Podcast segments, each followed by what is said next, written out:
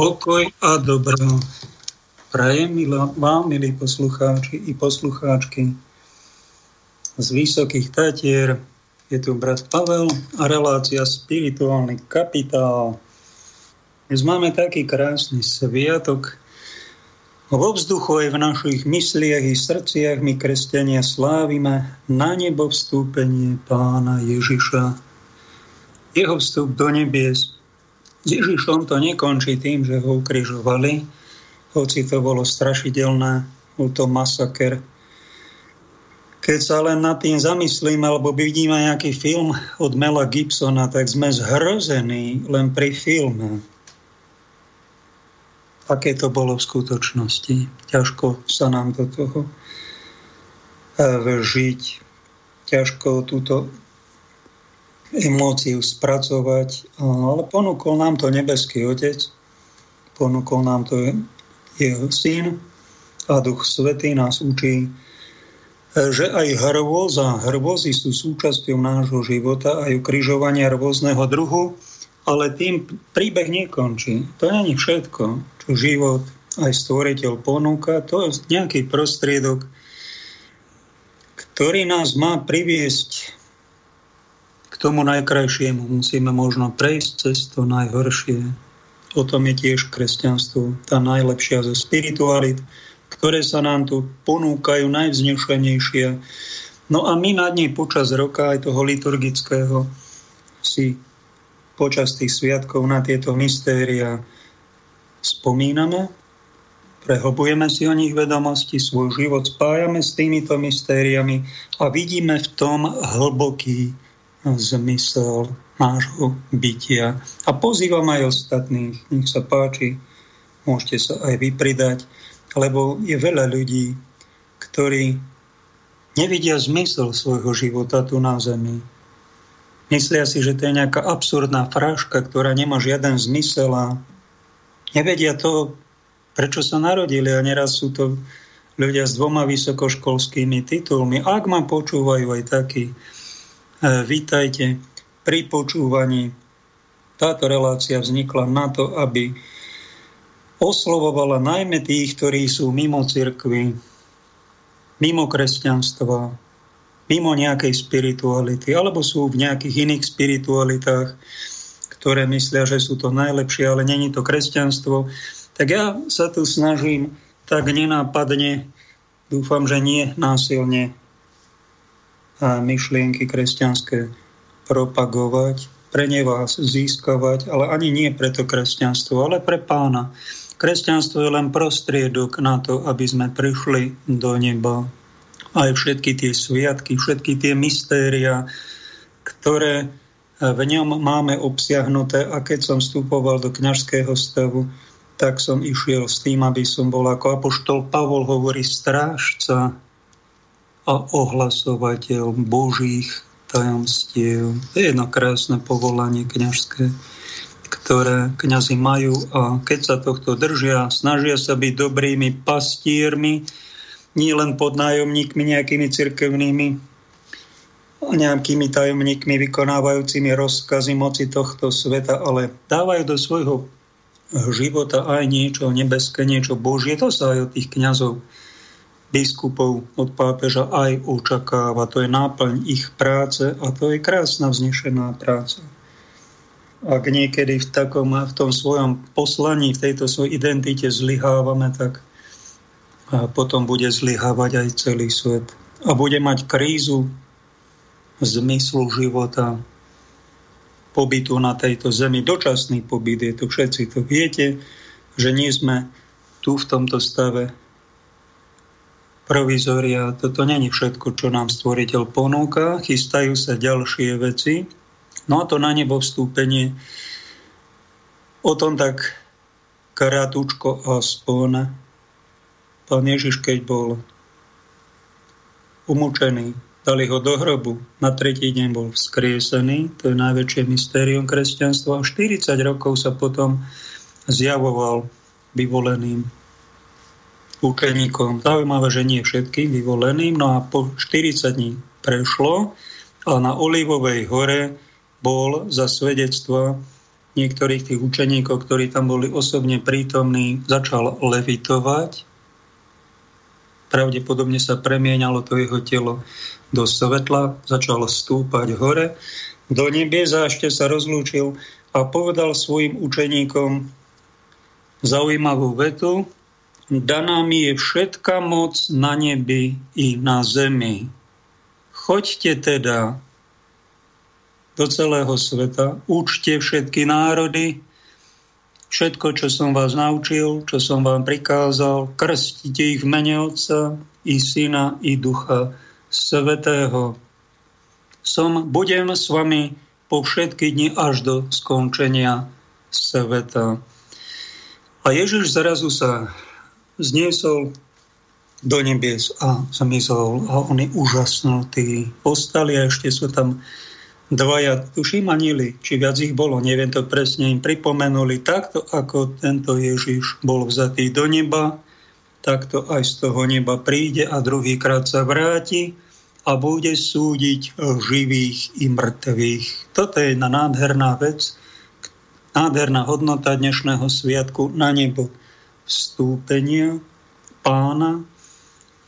Ak sa dostanete do kostola, je tam obmedzený počet miest, tak nech sa páči, choďte, ste veriaci, prehodte si v toto vieru a nádej. A ak nie ste, ak ste mimo cerkvy, tak som rád, že vám to môžem oznámiť ako jeden z učeníkov Ježišovi, že toto dnes je e, veľká téma. Toto by sme mali mať pri našom rozjímaní. Nemali by sme na to zabúdať a mali by sme mať nádej, že aj my putujeme s Ježišom do neba, aj my budeme raz zboštení. Premenení. Dostaneme nové tela, dostaneme nový novú nebo a novú zem. Keby sme my akokoľvek zdevastovali túto planétu, čo vám je smutno, keď vidíte, ako tí moci páni a pracháči bohatnú na tom, ako planétu znečistujú, devastujú a vám z toho smutno. A sme z toho všetci bezmocní.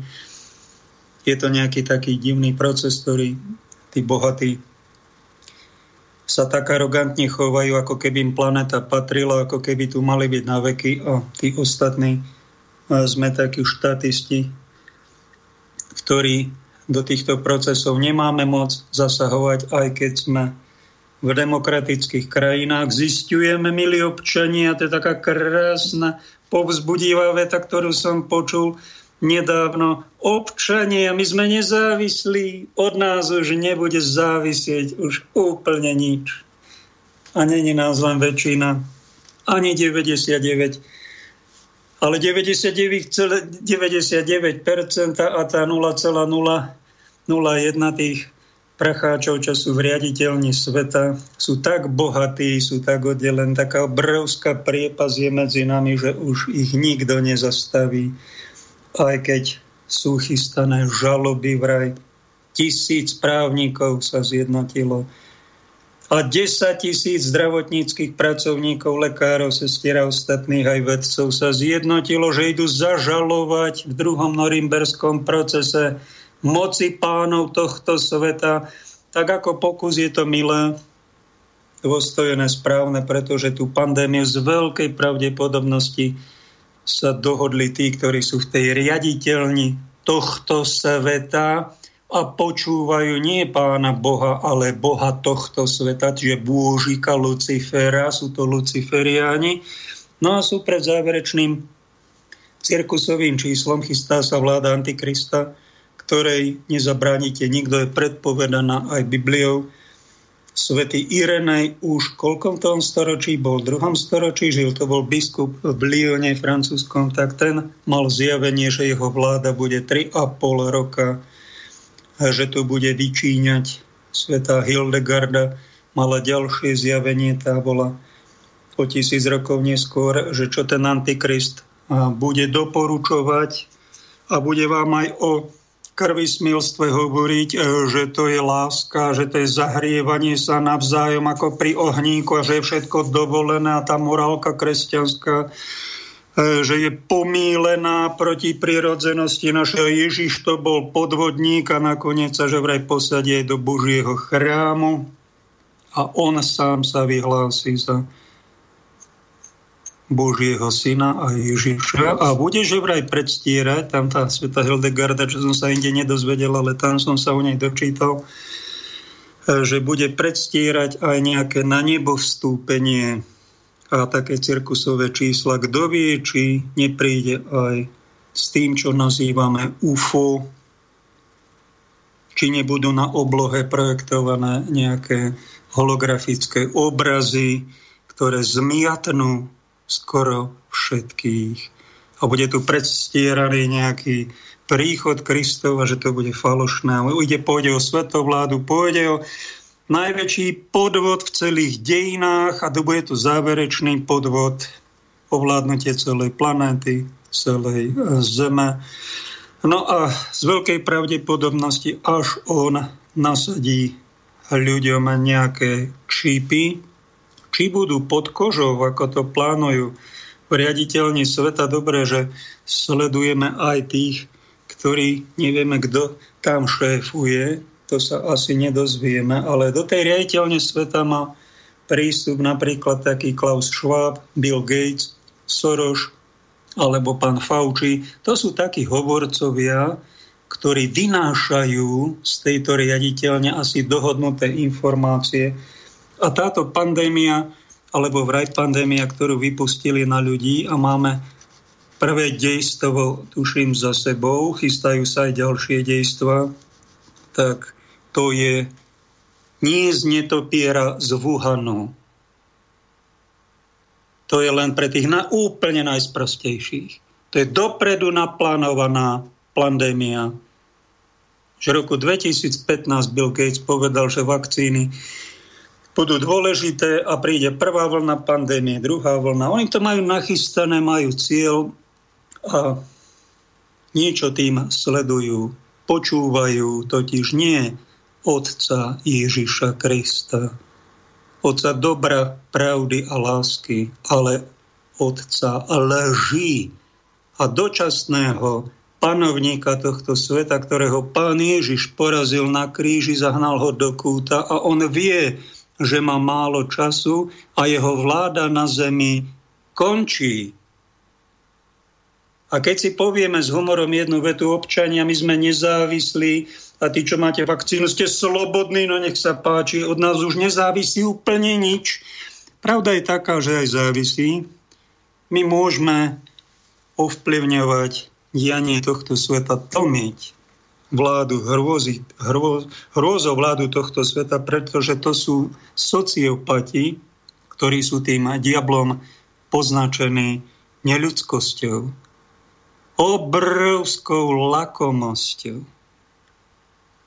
obrovskou bezcitnosťou. Oni sa tam dohodnú nejaké riaditeľní sveta, či ja neviem, či podmorskej, alebo či, či to je na obežnej dráhe, či tam nejaká vesmírna loď, kde oni zasadajú a kde tieto rozhodnutia príjmajú a to, majú to tu tak nastavenú, že satelity, aby nás tu kontrolovali, vraj nám dajú nejaké podkožné zariadenia. Klaus Schwab to celkom verejne prezradil v francúzskej televízii, že do roku 2025-2026 by sme mali byť všetci označkovaní nejakými čipmi, či to bude v mozgu najprv na šatách, potom na tele, potom pod kožou, či v náramkoch, alebo či nám dajú čip do mozgu ako tomu šimpanzovi a budú nás riadiť cez umalú inteligenciu. No tak zastavte to. Toto pomenúvam, toto by mali pomenúvať duchovní lídry tohto sveta a mali by sa ozvať. Mali by varovať koľky sa ozývajú, však to všimnite. To sú, niek- to sú nejaký výnimočný, nejaký pomocný biskup v Kazachstane, e, nejaký biskup e, na dôchodku, alebo tam nejaký pomocný toho.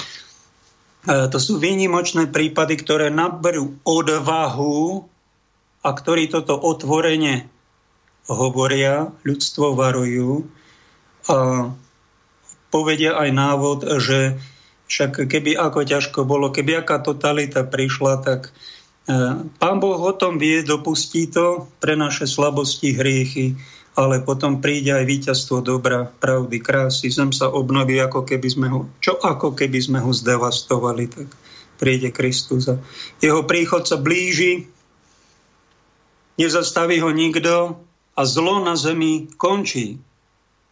Nebude tu na veky. Je to do času, ako dočasný trest za našu bezbožnosť. Za našu hriešnosť a to, že sme hriešni, však to každý máme k tomu sklony, len my s tým nič nerobíme a my sa tými hriechmi ešte aj chvasceme. A keď nás na to niekto upozorní, tak ho zlikvidujeme a tie hriechy ďalej páchame a nerobíme žiadne pokánie.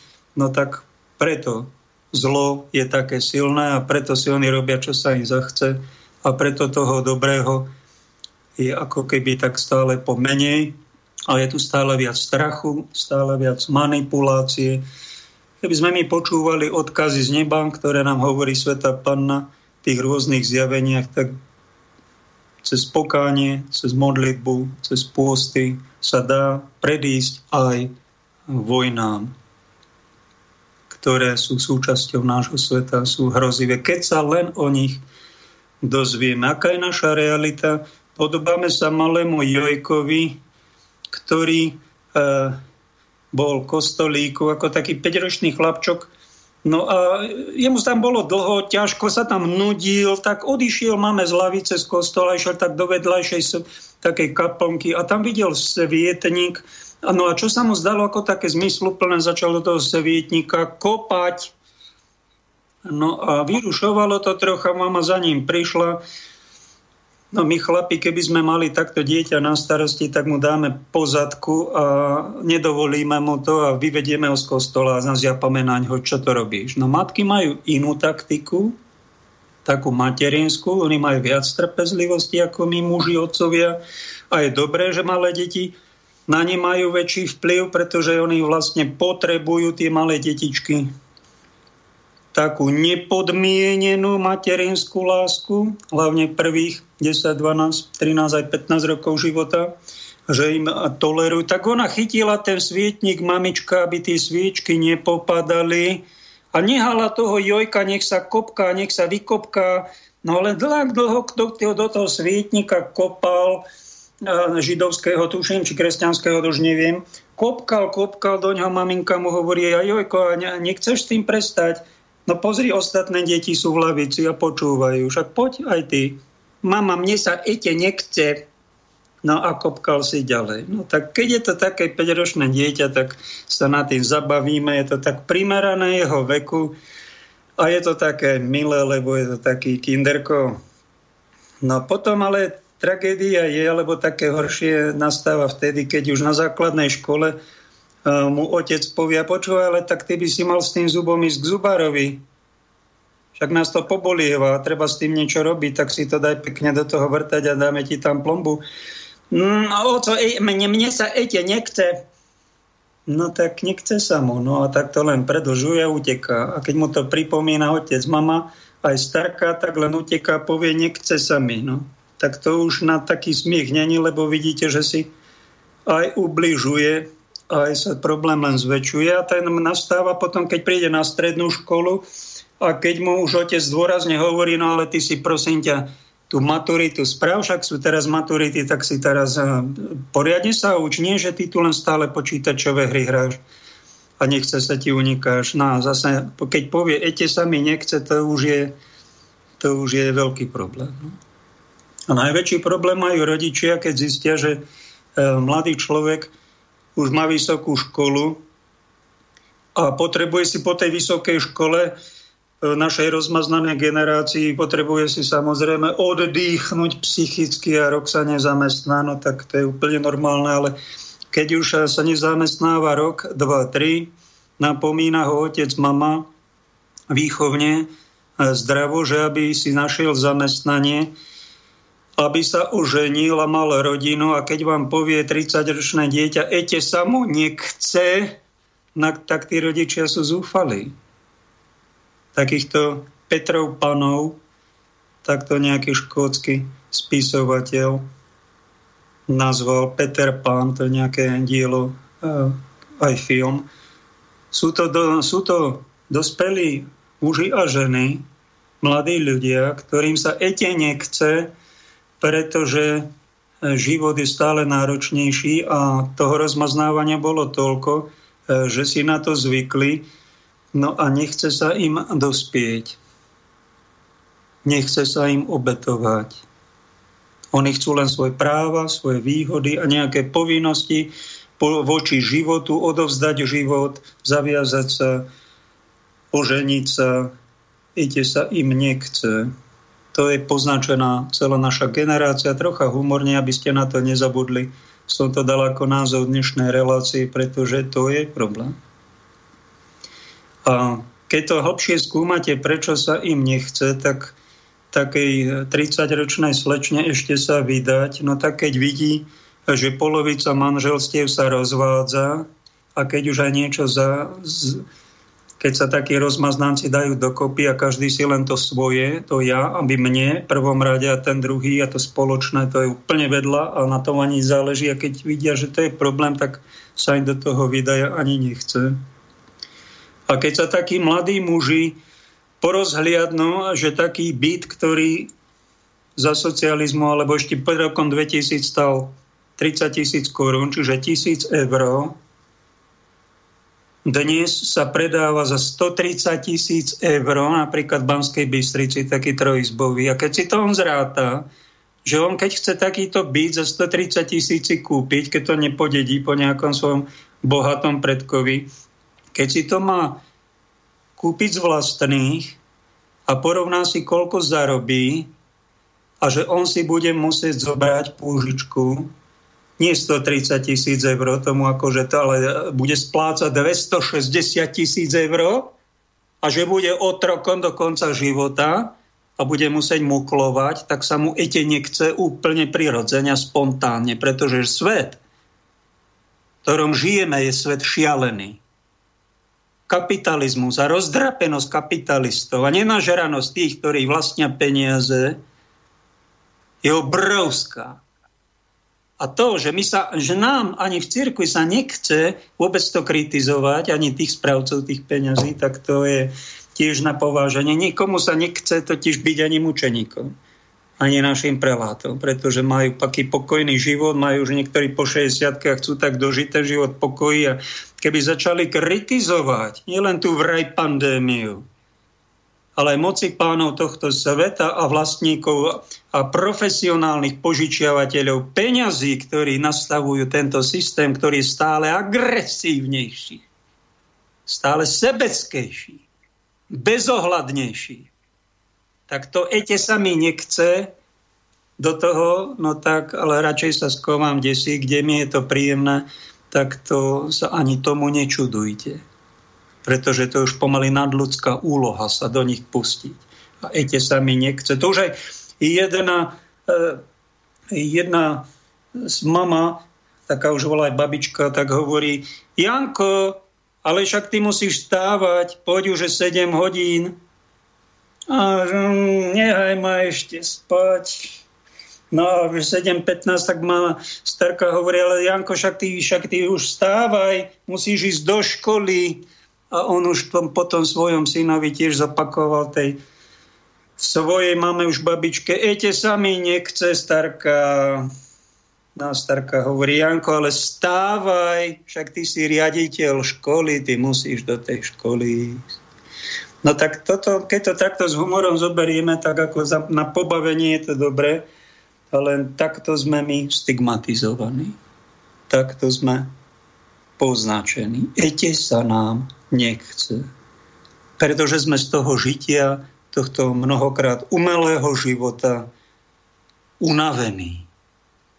Sme psychicky preťažení, preinformovaní, prediagnostikovaní, pretestovaní, zážitkami sme prezážitkovaní, sme unavení a nechce sa nám, nechce sa nám žiť. Niektorí si ten život aj berú, keď vidia, ako je to nastavené. A niektorí sa premieňajú na bezdomovcov. Pribúda nám to a keby ste skúmali, prečo sa tak niekto premenil na takéhoto bezdomovca. Jemu sa nechce podporovať ten hrozne zneľučtený, bezcitný, kapitalistický systém. A je to jeho spôsob obrany. Preto sa mnohé dievčatá nevydávajú, preto sa mnohí mladí muži radšej zostanú máme pod cukňou, tam sa schovávajú mama, tam je full service, mama hotel a im sa nechce zakladať si rodiny. Sme takto poznačení a čes výnimkám tým, ktorým sa troška aj chce, ktorí ukazujú, že nejaké možnosti tu sú. Není to ľahké, ale snažia sa. No takých nám odbúda a mamičkárov nám pribúda. V tomto si tu žijeme. A naše heslo není kresťanstvo, ale naše životné heslo je prokrastinácia. Odkladanie žitia života na inokedy, na lepšie časy. Sú také spirituality, ktoré ponúkajú, že žiť začneme v nejakých iných životoch, každý rok vám to tu pripomínam, táto spiritualita není tá najkvalitnejšia. Ak niekto odkladá svojho života niekde inokedy na iné telo a že sa narodí raz Monte Carlo u nejakých bohatých pracháčov a tam to potom roztočí a začne žiť a zabávať sa, no tak to je to je pohodlnizmus, ktorý už prechádza do extrémov chceme začať žiť, len keď budeme mať prachy, keď budeme bohatí a keď to roztočíme a nebudeme musieť nič robiť a budeme žiť ako rentieri a budeme rozpredávať obrazy, ktoré sme podedili po našich predkoch a my vlastne sa nemusíme namáhať. Všetko za nás urobia nejaké stroje a poďme sa len chichotať.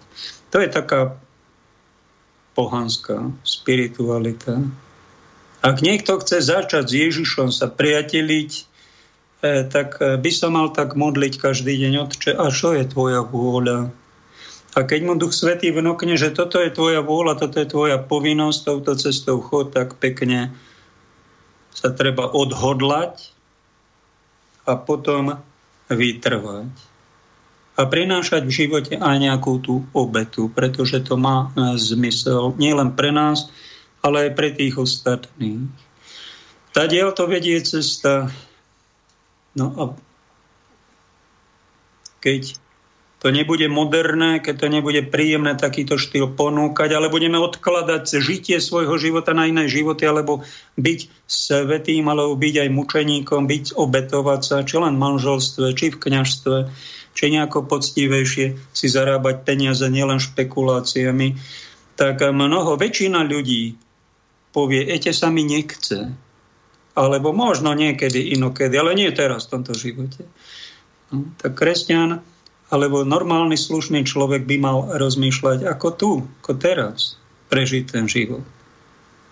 Prežiť ho najprv tak slušne, však slušne.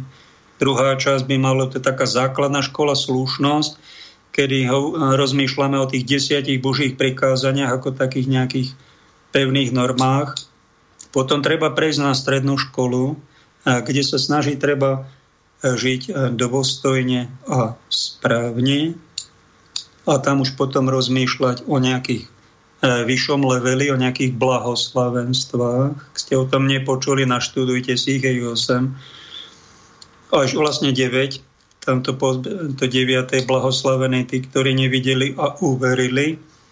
Ano, a prejsť na vysokú školu duchovnú čo znamená u nás v kresťanstve snažiť sa o nejakú tú svetosť.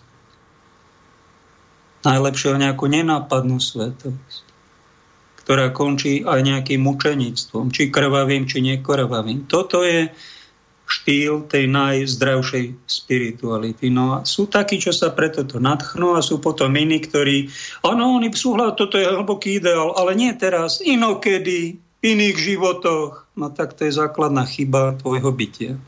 Začať žiť svoj život v iných životoch. Teraz ho žij. Teraz je ten čas, kedy treba toto zrealizovať a nie je to odkladať na inokedy, lebo to je nie z Ducha Svetého. To je už ezoterika, to je už pohodlnosť. To už není z Ducha Svetého, pretože v kresťanstve máš takú jednu vetu, spomína ho Apoštol Ján, Otcov príkaz je väčší život. Čiže my v tomto svojom byti, ak ho teda by sme ho správne žili, tak by sme sa nasmerovali na ten väčší život a snažili sa všetko preto robiť, nejaké tie prostriedky máme, aby sme sa tam krok po kroku dostali. No a tí, ktorí sú není nasmerovaní na väčší život, na Kristov kríž, na vzkriesenie, na, na nebo vstúpenia a tak ďalej, tak si nájdu inú pohodlnejšiu spiritualitu, keď povedia, ete sami, nechce byť svetý, no nechce sa ti, no tak čo s tebou? Nechce, tak treba ako mamička troška aj počkať, nech sa vykopká ten človek, nech sa vy, vy, vyjaší, vytancuje, vyblázni, ale otec, otec, otcovská výchova je ale dosť. K tomu zubárovi ideš, školu si dokončíš a poriadne dievča si nájdeš a pôjdeš do nejakého slušného manželstva. A nebudeš halabala nejako žiť, sa len potulovať a drebáčiť. To je otec.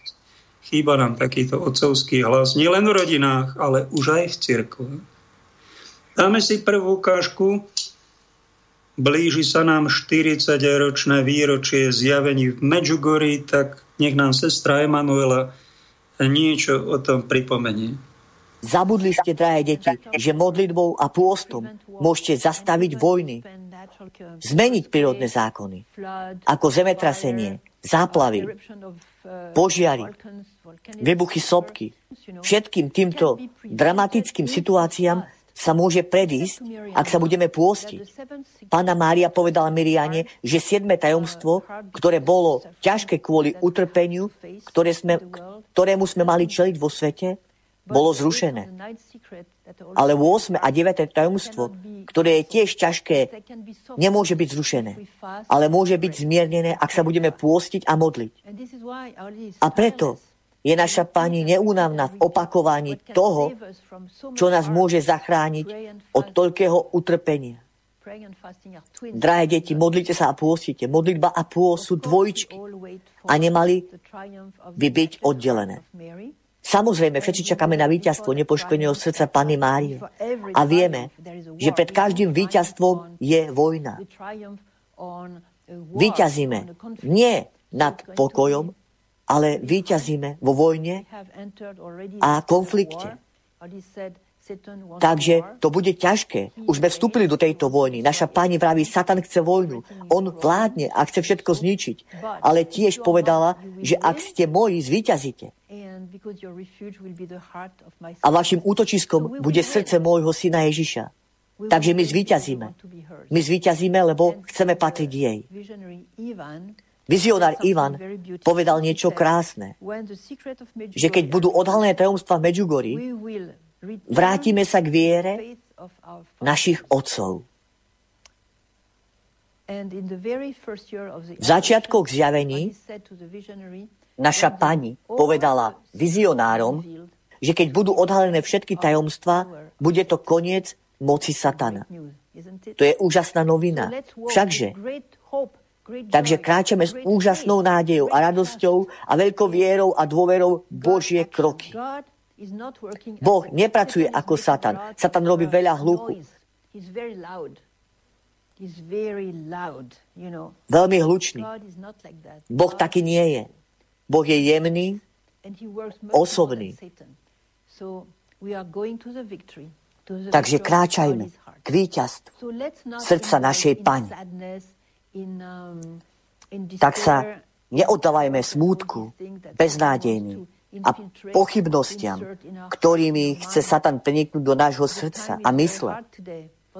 Časy sú dnes ťažké pre celý svet a je tu pokušenie spadnúť do smútku, možno aj hnevu, do frustrácie. Nedovolte, aby vás pohltila tma. To chce Satan. A nesmieme zabúdať, že sme všetci na bojovom poli. A pretože sme na bojovom poli, musíme vytiahnuť zbranie. A zbranie nám dal Ježiš. Celá Biblia nám vysvetľuje, čo sú zbranie, čo sú dobré zbranie. A naša pani v Medjugorji opakuje, všetky tieto veci, čo sú naše zbranie, modlitba, pôst, sviatosti, aby sme to skrátili. Prečo som vám povedala túto príhodu s narodeninami Panny Márie 5. augusta 1984? Pretože tu máme víziu, tu máme proroctvo, čo nás čaká a čomu budeme čeliť. Nepozerajte na vpravo ani vľavo, čo sa deje vo svete, lebo sa stratíte. Kontemplujte Boha, čo nám pripravuje, lebo toto je jeho víťazstvo tak podajme ruku našej Pani, aby sme s ňou tvorili spoločenstvo lásky, o ktorom drahý Jan Pavol II rozprával. Spoločenstvo lásky ako protiklad kultúre smrti, ktorou chce Satan podviesť celý svet. Ešte jednu nádhernú prorockú vec vám spomeniem. V Maďarsku bola úžasná osoba, jej meno bola sestra Natália Magdolia, je teraz čoraz viac a viac známa. Bola mystičkou s úžasným darom, bola prorokyňou a teraz je ctihodná a tiež bude kanonizovaná. Odporúčam vám prečítať si jej životopis.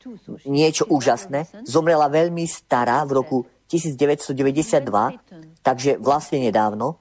Povedala, že vtedy, keď si bude Satan myslieť, že má celý svet vo svojich rukách, vtedy príde ona, Mária, mu vytrhne korist z rúk, čiže toto je to slúbené víťazstvo. Naša Pani pripravuje tieto nové časy a potrebuje nás.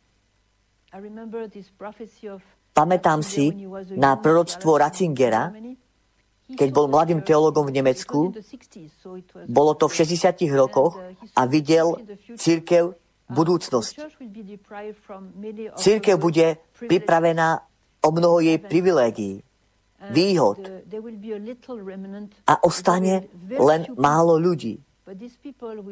Ale títo ľudia budú veľmi horliví, budú chudobní a prenasledovaní, ponižovaní. Možno sa budú skrývať, ale budú plní Ducha Svetého, plní Ježišovej prítomnosti a moci Ducha Svetého. A keď táto udalosť nastane, budú evangelizovať celý svet. Tí, ktorí budú ponižovaní a skrytí, budú veľmi silní vo viere. Nebudú akože VIP ľudia podľa svetských štandardov. Budú odlišní, budú s Ježišom. Ďalší úžasný syn, ktorého možno poznáte, svetý Ludvík, Mária z Monfordu. Francúzsky svetý tiež prorokoval o církvi, v posledných časoch.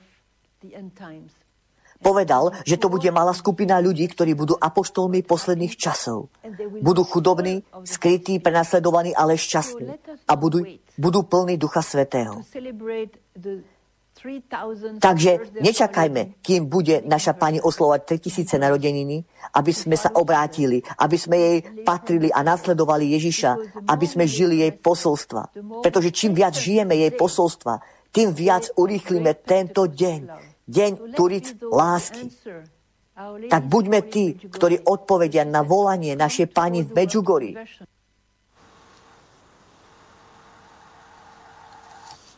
Ďakujem sestra Emanuela za vaše svedectvo.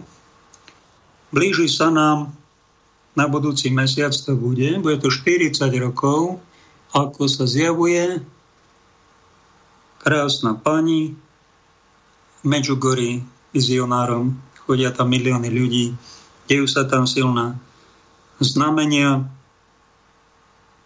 No ako keby sa ľudstvo chystalo na niečo veľké. 40 dní, to je taká, taký symbol, že Ježiš sa postil 40 dní, prorok Eliáš unikal 40 dní, Mojžiš bol na hore Sinaj 40 dní, 40 rokov putovali Izraeliti po púšti, kým prišli do zasľúbenej zeme. 40 dní bolo, ako Ježiš umrel, stal z mŕtvych a odišiel do neba. Je to nejaké zvláštne číslo, je to biblické číslo a niečo sa za ten čas, za tých 40, niečo sa deje, tak keď sa stane 40 rokov Medžugoria, pravdepodobne sa odhalí 10 tajomstiev, ktoré tam sú už oznamené. Začne pravdepodobne nejaké varovanie. To, že sú posledné časy, to je z viacerých strán. Tak aj Medžugorí dostávajú vizionári rôzne znamenia. Je to taký svet, jeden zo svetových unikátov, možno taký najzretelnejší. Čo sa tam stalo za tých 40 rokov, také asi najsilnejšie nám oznamuje táto sestra v inej časti videa, že 5. augusta 1984, to boli 3 roky zjavenia, A tisíce ľudí pocítili, že prišlo na nich veľmi silná bázeň Božia, veľmi silná taká až radosť Ducha Svetého a začali kolektívne kvíliť, plakať, tešiť sa. Kňazi to takisto cítili, mnoho ľudí sa tam spovedalo. A čo sa v tento deň stalo? Vraj bolo 2000 rokov od toho, ako sa Panna Mária narodila. Že to bola že to bol taká, taký pozdrav z neba. My máme oficiálnu spomienku na narodenie Pany Márie 8. septembra. No ale vraj to bolo 5. augusta. Vatikán to pozoruje. Svet Jan Pavol II bol tomu naklonený veľmi silno. František je taký trocha skeptický. Je jedna z možností, že sa to zjavuje nie Sveta Panna Mária, ale nejaký aniel z neba či archaniel. Ja sa prikláňam týmto dvom možnostiam a vylúčujem možnosť, ktorú nám povedal Sergej Mihal, že v týchto marianských zjaveniach sa vraj zjavuje nejaká princezna podobná tej gréckej skyle, nejaké, nejaké falošné zjavenie, ktoré môže mať démonský charakter. To si to nám hovoria nejakí protestanti. Toto, túto možnosť v tomto prípade Medžugoria vylučujem. O Sergejovi som napísal napomenutie, lebo keď sa tam milióny ľudí chodia kajať, spovedať, modliť, postiť, to nemôže byť e, z pekla, keď to vedie ľudí k nebu. To je podľa toho ovociami spoznáme mnohé, mnohé neviditeľné toho viditeľného. Aké ovocie to prináša? Ak som stretol niekoľko ľudí v Medžugoria, ktorí prišli a boli nadšení za, ne, za Božie veci, začali chodiť k sviatostiam, začali sa viac modliť a niektorí sa aj postia, takže to hrdinstvo, tak to nemôže byť z pekla. To je z temných síl. Ale presne naopak. Ďalšie povšimnutie hodné svetové unikáty, no počúvajte aké. Sú niektorí, čo si naivne namýšľajú, že geopolitické procesy sú riadené prirodzene ako počasí. A sú aj takí, čo sú od tejto naivity už oslobodení a vedia, že aj počasie sa dá posledné storočie trocha nadprirodzene regulovať v úvodzovkách. Hlúposť mainstreamu je jeho totálna spolupráca na riadiacich procesoch moci pánov sveta si ich neviditeľnej riaditeľne.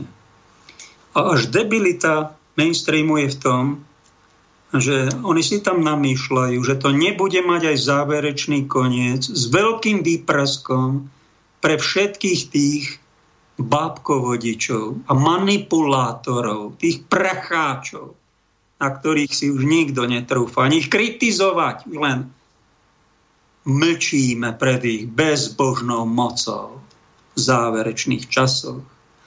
A morálny kreténizmus je brať roky všetky kariérne výhody z tohto komplictva. Absolutná nezodpovednosť mainstreamu je, že 100 rokov prikrmuje ovčanov zdanlivo serióznym informačným senom, z ktorého ovce majú vytunelované kritické myslenie. Majú stále plnšie gate. A mnohí aj medzi otitulovanými stratili nadhľad a zmysel, prečo to vlastne žijeme. Manipulátori hlavného prúdu vypúšťajú do verejného informačného priestoru pravidelne nejaké nové svalnaté, mienkotvorné heslá. Jedno z posledných je zachráni to iba vakcína. Vakcína je sloboda. Vakcíny sú bezpečné. Opakovaním to majú úmysel dostať ovčanom hlboko pod kožu. Aj sa im to mnohých darí. Konečným cieľom je touto zámernou propagandou odkloniť názor jednoduchých životných práv aj od ľudskej prirodzenosti. Nakoniec a v podstate aj od stvoriteľa.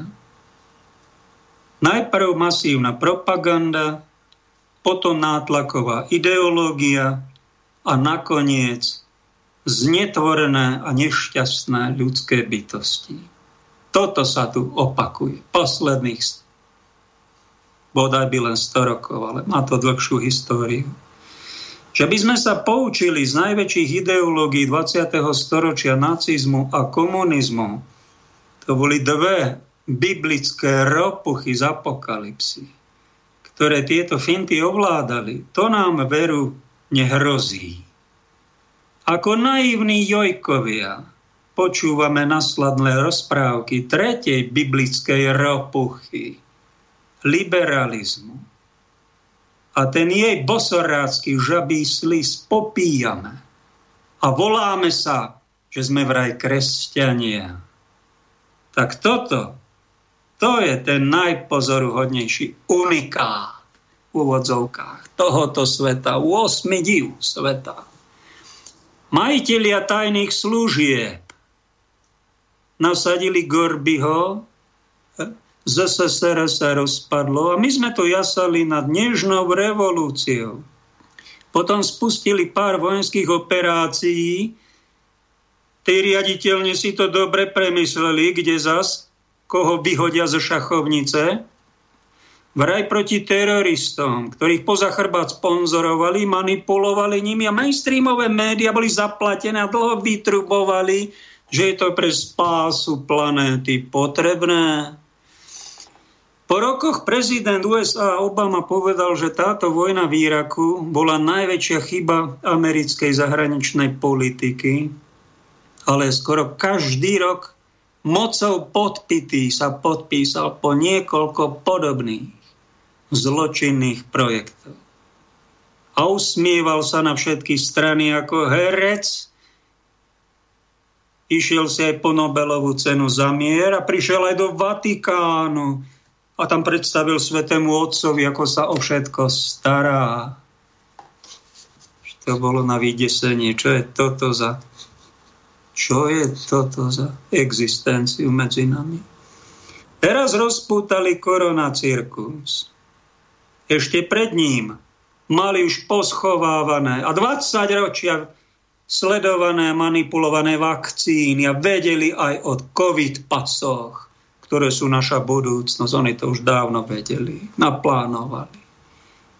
Skoro všetci už vieme, že testíky sú predražené, nespolahlivé, masívne zámerne, umelo nasadzované a veru nie medicínsky potrebné na vírus úmrtnosťou vraj 0,3%, čo je na úrovni chrípky a všetky tie nadbytočné čísla, to je nie na koronu, ako to jeden pán doktor prezradil to tajomstvo, ale s koronou.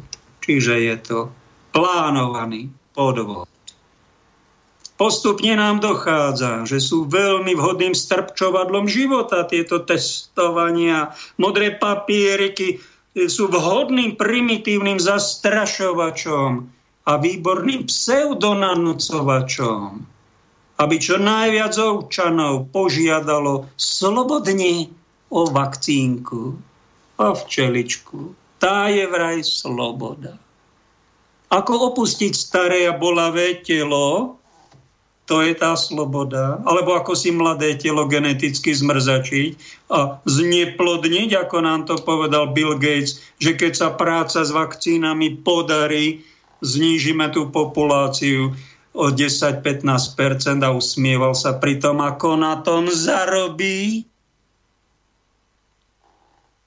O negatívnych a dlhodobých účinkov tých bylových koprodučných včeličiek budeme radšej geopoliticky korektne mlčať však, no, aby sme zostali mainstreamovo pravoverní a výhody systému nám zostali. aby sme predstierali, že my sme tí najserióznejší a tvoj, tí konšpirátori v alternatíve, čo nás demaskujú, ako celosvetovo podvádzame a učebnicovo kolaborujeme so služobníkmi Otca a leží. To, že tieto hry s nami hrajú, nie je nič nové. Ale to, že mnohí pokrstení Duchom Svetým a pobirmovaní Duchom sposilnení milosťou Ducha Svetého, to nie ani prekuknúť, bo ešte na tých trápnych manipulačkách načene spolupracujú. Tak to je ten skutočne povšimnutia hodný svetový unikát. Sú podobní pseudovlasteneckým ochotníkom, čo natláčali Židov do dobytčích vagónov, do vraj pracovných táborov a potom ich tam vraždili, spliňovali.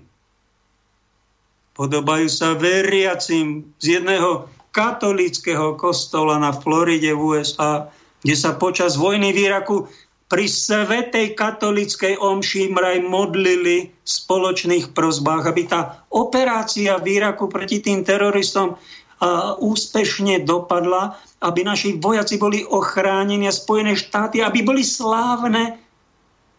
Robia tak preto, lebo duchovný líder im to tak nadiktoval a sa to mainstreamovou rozprávočkou asi úplne opil a tak úplne asi zblbol stratil morálny kompas a stal sa z učeníka automatom a cirkevným podnájomníkom.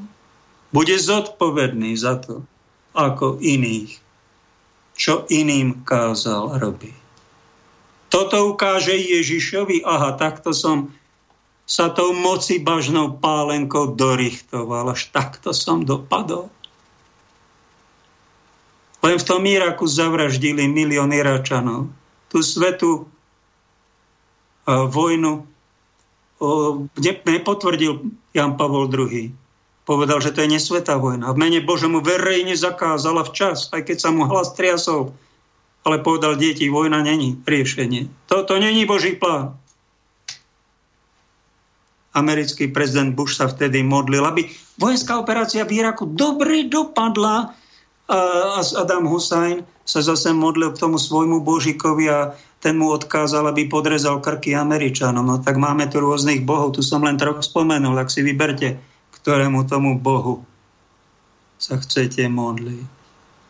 Zošrotovali napríklad 6 miliónov Židov, 30 miliónov Slovanov v druhej svetovej vojne. Tieto dve rapuchy. Predtým ich včas pápež Pius XI varoval v 37. Dva roky pred vypoknutím druhej svetovej vojny. A kto by pápeža počúval však? My sme tí najmúdrejší, jedni veria jednému extrému nacizmu, druhý druhému extrému komunizmu. A to, že pápež hovorí, že to ideológie. Pozor na ne, tak skoro nikto ho nepočúval. Až potom sme vytriezveli po tej druhej svetovej. Je nám to treba? Ete sa nám nechce rozmýšľať? No tak sa pridajme k nejakým extrémistom, len potom budú aj následky, vážení.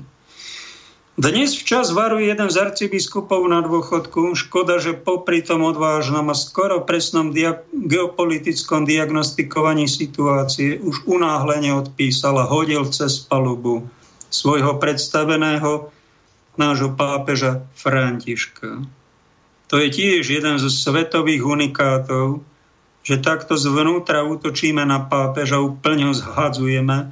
Nič dobré na ňom nevidíme a ako kúkol ho, zaradíme ho medzi kúkol, ktorý chceme hneď vytrhávať. hoci Evangelium nám toto nedovoluje. Ani jemnocit úcty k svojmu predstavenám. Keď ho chcete napomenúť, nech sa páči, ale kultúrne. Nie takto na hulváta. Všimnite si, ako predivne mlčia kolegovia, biskupy, arcibiskupy nenapomenieme ani toho, uh, nepreháňaš to ty už človeče? Tak potom súhlasíte s tým, ako verejne pranierujú a útočí na pápeža? Ne? Nikto z nás ne, sa nezastane pápeža, nepovieme, však ten pápež skúšal oslovať celý svet aj tých lídrov, aby niečo robili pre chudobných a oni nič. Tu byty stále rastú, zadlžovanie, bohatí bohatnú. No tak sa pápež teda obrátil na tú druhú stranu, k tým globalistom a snáď oni majú tiež nejaké plány a sľubujú, že tu bude nejako pre tých chudobnejších trocha lepší svet, lebo toto, čo, sme, čo tu my ponúkame väčšine obyvateľov, vraj kresťania, to je otroctvo. Ten pápež to vidí, je z toho zúfalý. A možno preto prešiel na tú stranu, že sa s nimi baví, lebo oni tiež majú nejaké plány, chcú to vyvlastňovať, chcú to nejako, snáď tam bude niekto, nejaká baronka Ročildová, možno niek- niekto pod ňou, že ten inkluzívny kapitalizmus bude troška ľudskejší, lebo toto, čo my tu žijeme, strašidelná neľudskosť, bezcitnosť, bezohľadnosť, modlárstvo, ktoré sa klania bohatým. Nepodelíme sa navzájom, ale tu bohatnú na krízach, tí najbohatší a my všetci mlčíme, Spolupracujeme, testujeme, vakcinujeme, odsúhlasíme, čušíme, bojíme sa, skovávame sa. Prečo? Lebo sme etatisti, nie sme katolíci, nie sme ani kresťania. My tu bohatým pomáhame bohatnúť a to je náš obrovský hriech. Niečo s tým treba robiť a pápež tiež rozmýšľa asi, čo pomôže tomuto svetu zúfalému ešte predtým, však Ježiš to vyrieši. No ale dokým nepríde, tak treba robiť niekedy aj menšie zlo. Či robí, Boh ho bude súdiť. My ho nesúďme, my na to právo nemáme. Toto nám sveta viera nedovoluje niekoho odsudzovať, na niekoho pľuť, niekoho iba zhadzovať, urážať a na ňom všetko zlé vidieť, priradiť ho k kolu a ten vytrhávať toto my ponúkame, že to je, e, že to je horlivosť za církev, však to je nevera. A keď to niekoho napomeniete, ty toto robíš, prosím ťa, ty takto pluješ na toho pápeža a nechceš sa ty polepšiť? Nie, nie, e, ete sa mi nechce. Ja, tebe sa nechce. No dobre, dáme druhú ukážku.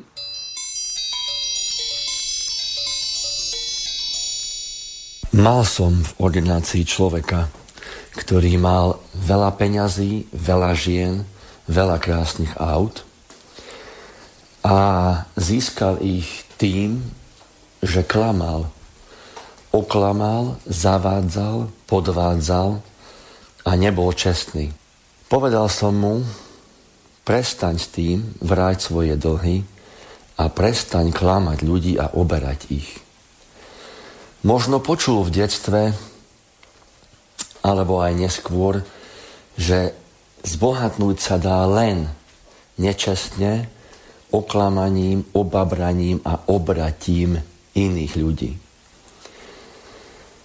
Možno aj vy ste počuli takéto programy v detstve a počúvate doteraz a ste o tom presvedčení, že čestne sa na Slovensku nedá normálne, pekne a na úrovni žiť. Ale ja poznám ľudí, ktorí sú naozaj bohatí. Aj čo sa týka peňazí. Ale sú bohatí aj myslením. Sú jemní, mierni, pokojní, rozvážni a čestní. A správne používajú svoje peniaze. Poznám ľudí, ktorí sú veľmi bez peňazí. Povedzme to tak, že chudobní, ale skôr je to stav bez peňazí. A klamu, oklamu, podvádzajú, zavádzajú a robia to isté, čo vy tvrdíte o ľuďoch, ktorí majú veľa peňazí. Tak potom, ako to vlastne je? Aká je skutočnosť? Skutočnosť je taká, že peniaze sú energia. A vy, keď na niekoho nadávate, kričíte na neho, ste na neho nahnevaní, máte voči nemu zlé pocity, bude k vám chodiť ten človek na návštevu? Dlho a často? Alebo sa vám bude radšej vyhýbať? Prípadne vás opustí a úplne s vami preruší kontakt. Rozumiete tomu konečne, že peniaze sú energie? Vy keď nadávate na peniaze, čiže špinavé peniaze, aby som nepoužil horšie slovo, na sk, rozumiete tomu, že nadávate na niečo, čo chcete. A to niečo k vám nepríde. Nepríde, lebo na ňo nadávate. Na tie peniaze a energie, ktoré v sebe majú. Tak aká je potom skutočnosť o peniazoch a o energiách? Aká? Taká, že akékoľvek energie príjmete, oni len znásobia a zosilnia to, čo je vo vás. Ak ste milý, jemný človek s jemným chovaním a máte spôsob, máte štýl v chovaní, a prídu k vám peniaze, tak vás urobia ešte jemnejším, ešte milším a v chovaní ešte správnejším. Pretože to vo vás znásobia. Ak ste chudobní, mentálne, nemáte chovanie, neviete, sa správne zachovať vo správnej chvíli so správnym človekom, s tým, ktorý, ktorý stojí pred vami, tak peniaze vás urobia ešte úbohejšími.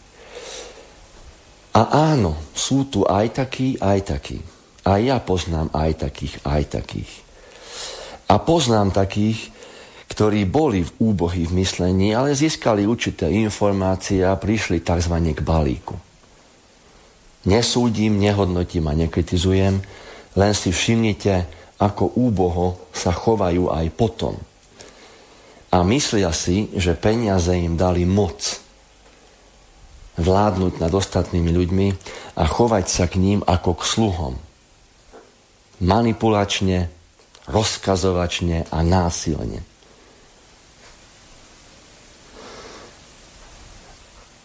Ale ak máte chovanie, tak potom peniaze to, zva, to vo vás znásobia. Ako? Tak, že máte slobodu. Máte možnosť voľby. Lebo touto energiou môžete správne využiť slobodné rozhodnutie, pretože máte toľko peňazí, že nie ste už pod tlakom, ako v stave bez peňazí. Keď nie len, že nemôžete ani myslieť na to, kam pôjdete na dovolenku, ale skôr myslíte na to, z čoho zaplatíte všetky hypotéky, leasingy a všetky vaše dlhy. To není sloboda. Pod takým tlakom je naozaj takmer nemožné sa slobodne rozhodnúť, pretože vás to tlačí. Ale ak ste jemní, milí aj v chovaní, tak sa chováte jemne, milo k sebe, k svojmu okoliu, aj k peniazom. A tie vám dajú slobodu rozhodnutia. Nebudete už pod tlakom. A tí, ktorí sú pod tlakom a majú obavy, kedy a ako ich stratia, ich zrejme takým istým spôsobom zarobili, lebo boli presvedčení, že zarobiť veľa peňazí sa dá len oklamaním iných, zavádzaním iných, obratím iných a podvádzaním iných. Takže je v nich základný strach, že príde niekto, kto je ešte vychcanejší ako oni a oberie ich o to. Takže ešte raz, peniaze sú energia. Na vás záleží, ako si privoláte tieto energie a ako ich budete používať ďalej. Ak zlepšíte stav vášho okolia, širšieho okolia, a nemyslím tým finančný, ale stav myslenia, tak ste ich použili správne a budú k vám naďalej prúdiť čistými tokmi. Toto sú energie. A máte slobodnú vôľu a dokonca tým pádom aj slobodné konanie, či ich budete používať správne. A ten človek, keď ma čiastočne počúvol, aby prestal podvádzať, zavádzať, klamať a tým zarobiť veľa, zarábať veľa peňazí, nakoniec musel vrátiť leasingovke auto, nemá už na nájom krásneho bytu a nemám s ním už kontakt, neviem, čo sa s ním stalo. Nie je to tak, ako si v tejto chvíli myslíte.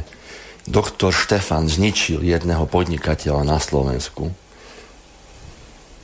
Ten jeden podnikateľ ničil sám seba od prvopočiatkov. Od tej chvíle, keď bol presvedčený, že veľa peňazí sa dá zarobiť len klamaním, oklamaním, podvádzaním. A tým, sa dá len zbohatnúť, keď toho druhého oberiete o jeho peniaze. Vtedy zničil on sám seba.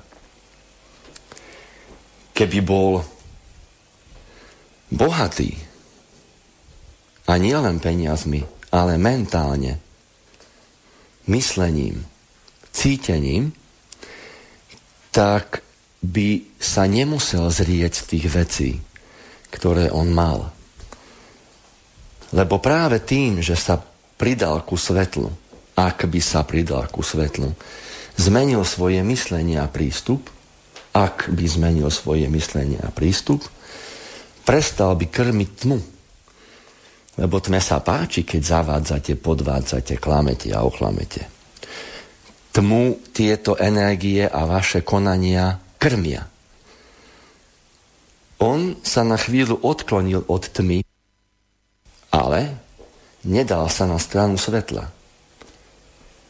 Ľutoval sa a naďalej krmil tmu tým, že si nadával, prečo prestal s klamaním, podvádzaním, zavádzaním a oklamaním ľudí. Tým si privolal ešte viac tmavej energie, ktorá ho obrala o všetko a tým, že sa nepriklonil ku svetlu, nezačal poctivo jemne, s láskou zarábať peniaze a s radosťou, tak spadol do ešte hlbšej tmy.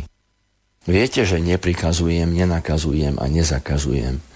Len vám tichučko šepkám o správnej ceste. Aj ohľadom peňazí, bohatstva a chudoby. No ďakujeme pekne pánu doktorovi Mudr Mikula Štefan. Nedávno som ho stretol ja s Fúrikom, som tam niečo robil, chodím pomáhať.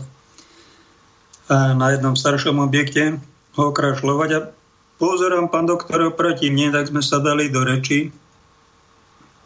On je taký naklonený aj duchovným veciam. Už není klasický doktor, ale je si na v alternatíve medicínskej. Ordinuje, že vrajte si vo Viedni. Vraj je príliš drahý, no už tak ale keď je drahý, nemusíte tam ísť on si môže zarátať, koľko chce za hodinu konzultácie a vy máte slobodu to ísť alebo neísť. To je už vaša sloboda, to je jeho čas. On je tak naklonený aj kresťanstvo, ale takému apokryfnému, ale pekne sa zamýšľa ako etikoterapeut aj na filozofiu, že peniaze netreba preklínať, ale treba ich mať za priateľa. Tak nám to aj Ježiš hovorí. Robte si priateľov z márnej mamony. Mali by sme mať hostia prvého na linke, z Humenného. Tam si brat Vladimír. Áno, tu som. Pozdravený Ježiš Kristus. Na veky amen. Čo povieš na takú vetu, ktorú mi poslala pani doktorka z Milána, že peniaze sú diablov hnoj. A no. myslím, že to má aj Giovanni Papini. Aký má mať kresťan postoj k peniazom? Pouč nás trocha. Ja poviem takto Uh, ja, napa- uh, myš, prímer, že oheň je dobrý sluha, ale zlý pán.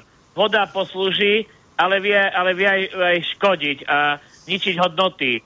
Preto, preto treba mať uh, jasne postavené hodnoty a jasnú víziu, ktorá je, pravd- ktorá, ktorá je v pravde Evanielia. Uh, je človek, uh, ktorý uh, žije podľa Evanielia, tak vie, že na prvom mieste má dať Boha a odozdávať e, všetko Bohu, čo, čo mu patrí, pretože mu patrí všetko okrem nášho hriechu.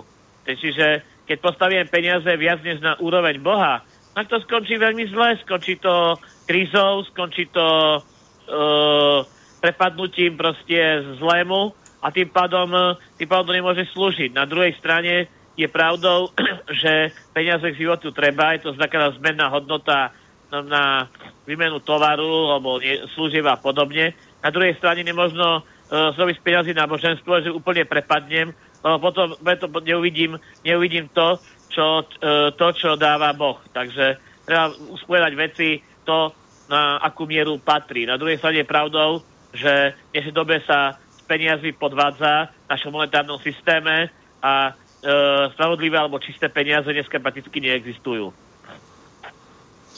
Tak tie čisté peniaze sú, keď si to niekto poctivo zarobí, nie? Tak akože čisté, no ale keď niekto špekuluje, na, na nejakých špekulatívnych obchodoch zarobí, tak to by sa možno dalo povedať, že šedé peniaze, no a čierne, keď to niekto za prostitúciu, za zavraždenie niekoho zoberie 10 tisíc dolárov, no tak to sú už čierne peniaze. My to asi tak zjednodušíme. Poznáme, poznáme jedného známeho finančníka, ktorý sa tvári, že robí charitu ale pritom, e, a pritom monetárne a tom nenormálne bohatne na jeho brutálnych ek, e, finančných špekuláciách. Ty chodíš ku Kufovi, Marianovi Kufovi do Žakoviec, povedz poslucháčom, čo je nového v tejto oblasti, že sa tam ešte znova chystáš. Prečo tam chodíš?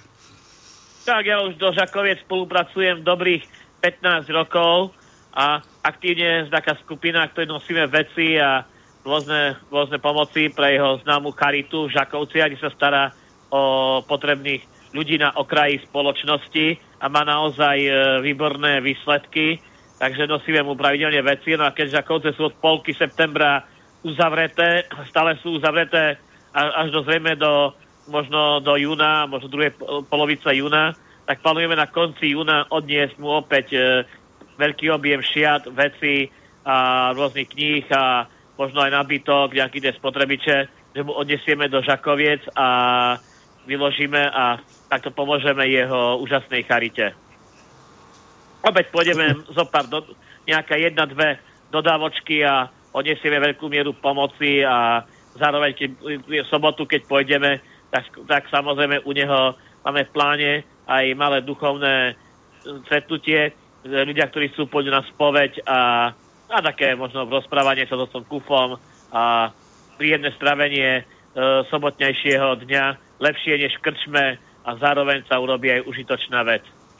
Klobúk vám dolu aj za túto spoluprácu, aj za duchovný život. Čo povieš na to, čo na Gloria TV, tam bol taký článok na Maroša Kufu, že chudák, aj on podlahol vakcinačnej kampani a zradil Niečo také, ako keby za to, že bol zavakcinovaný, ho tam kto si už odsúdil, ako keby bol prašivý.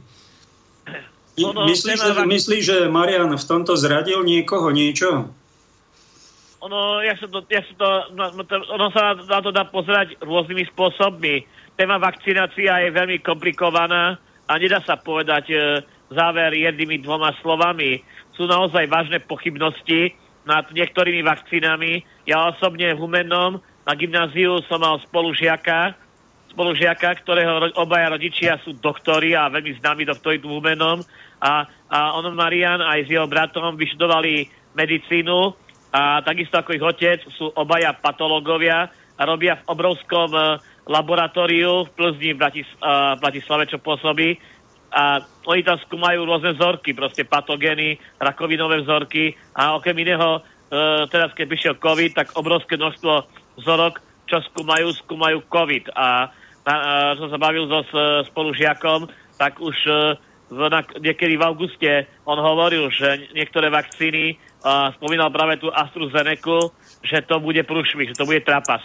Takže ono, vedelo sa, že tým vakcínami nie všetko je košer, keď dá si povedať, a že nie je to zóna, sú veľké otázniky a ľudia v odbornej oblasti vedeli, že to celé prepadnutie totálnemu biznisu prospech e, na covidovej situácie prospech farmaceutických firiem. Na druhej strane zase obyčajný radový kňaz, keď máte 300 ľudí na fare, beriete, beriete za nich zodpovednosť, uvedomujete si, že keď tam masívne sa roz, rozmohne COVID, tak to proste na tak malom území, na tak malej ploche, jak teraz je v Žakovciach, tak uh, má tam obrovský počet starých ľudí, tak keď to, keď to udrie, tak to môže byť obrovská paseka a tam môžu umierať obrovské množstva ľudí. Teraz čo máte zrobiť?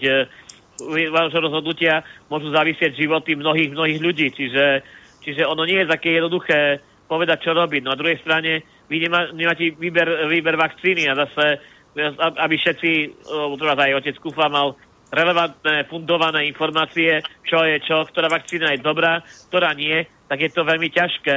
Takže ja by som to smere nevidel, či otec Kufa podľahol, alebo nepodľahol. On proste sa zriadil v krizovej situácii, ako situáciu proste nevyhnutného alebo toho najmenšieho zlého, aby, aby zachránil mnohým ľuďom život, pretože on nemôže vedieť posúdiť komu áno, komu nie, akú vakcínu a tak ďalej a inflácii kto nemal. Čiže tu by som bol tu by som to nevidel, ale skôr si myslím, že je problém okolo tých vakcín, že zaznievajú buď e, informácie čistá propaganda e, marketingová, ktorá samozrejme umyslí, aby určité fanatické firmy brutálne zarobili, alebo zaznievajú hlasy proste rôznych polobláznov, ktorí o vakcinácii a problematike nevedia, nemajú ani páru a šíria blúdy, hej. Takže tu chyba podľa mňa teda racionálna cesta, aby ľudia dostali racionálne, relevantné, seriózne, solidné, odborné informácie, aj vedeli, čo je čo a aj sa vedeli slobodne rozhodnúť a keď vidíte, čo sa vystrajalo so Sputnikom, tak to je ďalší, ďalší problém. A už teraz sa otvorene vie, že aj Johnson Johnson vakcína je vysoko problematická.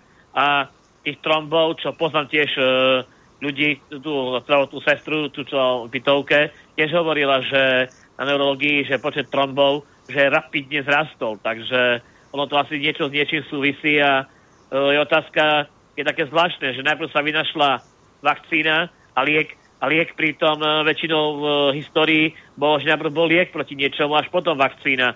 A takisto, takisto čo vraveli, že je mnohé lieky, ktoré takové sa aj používali, či už izopinosín, alebo aj ten ivermectin, ale ten izopinosín, to sú lacné lieky a mnohí a mnohí, uh, po, mnohí alternatívnu liečbu v krizovej situácii, tak mnohým to v podstate zmiernilo, zmienilo proste priebeh. Takže je otázka, prečo, prečo sa hovorí o, o, primárne za každú cenu o vakcínach, o redesivire a podobne. A pritom u nás izopinosin bol ďaleko lacnejší, lacný liek, ktorý takisto mal veľký význam. Čiže ono tých otázok je veľa, naozaj ide leto. Ja si myslím, že naozaj fundovaní odborníci, veci, znalci by sa mali naozaj spojiť a naozaj povedať, čo ideme robiť, aby tretia vlna nás znova neprekvapila, aby sme mali ďalších 10-15 tisíc mŕtvych.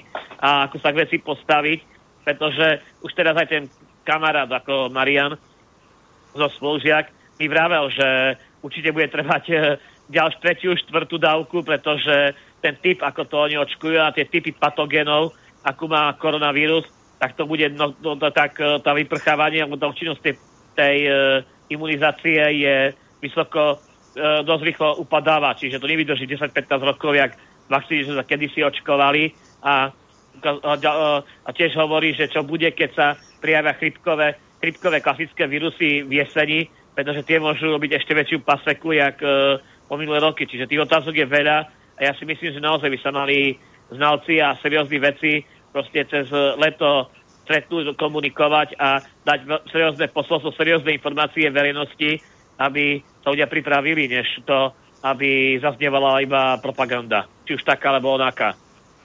Ty si bol niekedy v Medjugorji za tých 40 rokov?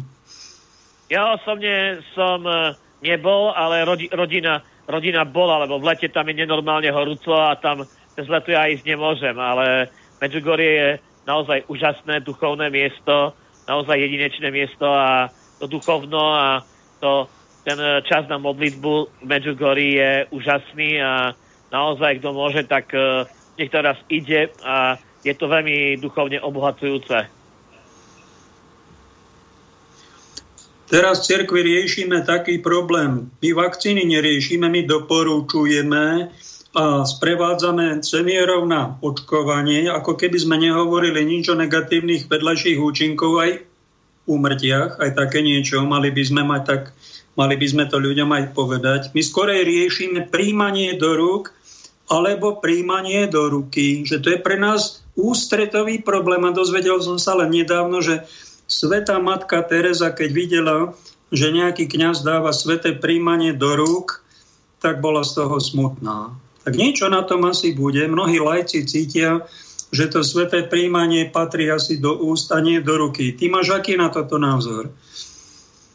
Je to, je to opäť zložitá otázka, pretože Sveta Teresa, Tereska, keď e, vyslovila ten názor, tak v tej dobe bol št- ako tak štandardný čas, kedy nebol COVID, kedy nebolo riziko proste nejakej epidemo- epidemiologickej alebo pandemickej krízovej situácie. Čiže ja si myslím, že tu, tu treba skôr sa pozrieť na to, čo je riešenie, ktoré je zdravotne bezpečné, aby to nezvyšovalo riziko. Riziko nákazy, riziko infekcia podobne. Keď naozaj e, kniaz tých hostí dáva im veľa, tak je otázka, že akou formou. Ale na druhej strane, e, ja si myslím, že keď sú pravidlá, treba, že do úst tak keď sa situácia znormalizuje a stane sa už štandardnou, tak nech sa opäť dávajú do úst, ako sa dávali. A keď sú naozaj dočasnú dobu krízová, naozaj krízová situácia, tak uh, nech sa, nech sa dospia dáva tak, ako je naj, najbezpečnejšie. Takže to je to podľa mňa zlatý kompromis, uh, pretože hlavný význam hostie je, že má ísť uh, do srdca a, a máme to mať uh, srdci pravdu Evanielia. Takže tá, pointa, tá hlavná myšlienka sa zachováva, ale to je tradícia, ktorú treba naozaj, e, naozaj vnímať e, v kontexte tradície a keď bude opäť štandardná situácia, tak nech sa ospiedávajú ako, ako stále sa dávali. Čo povieš na to? Máme za sebou dosť náročný rok, covidový. Také už to vyzeralo ako taká predohra apokalipsy.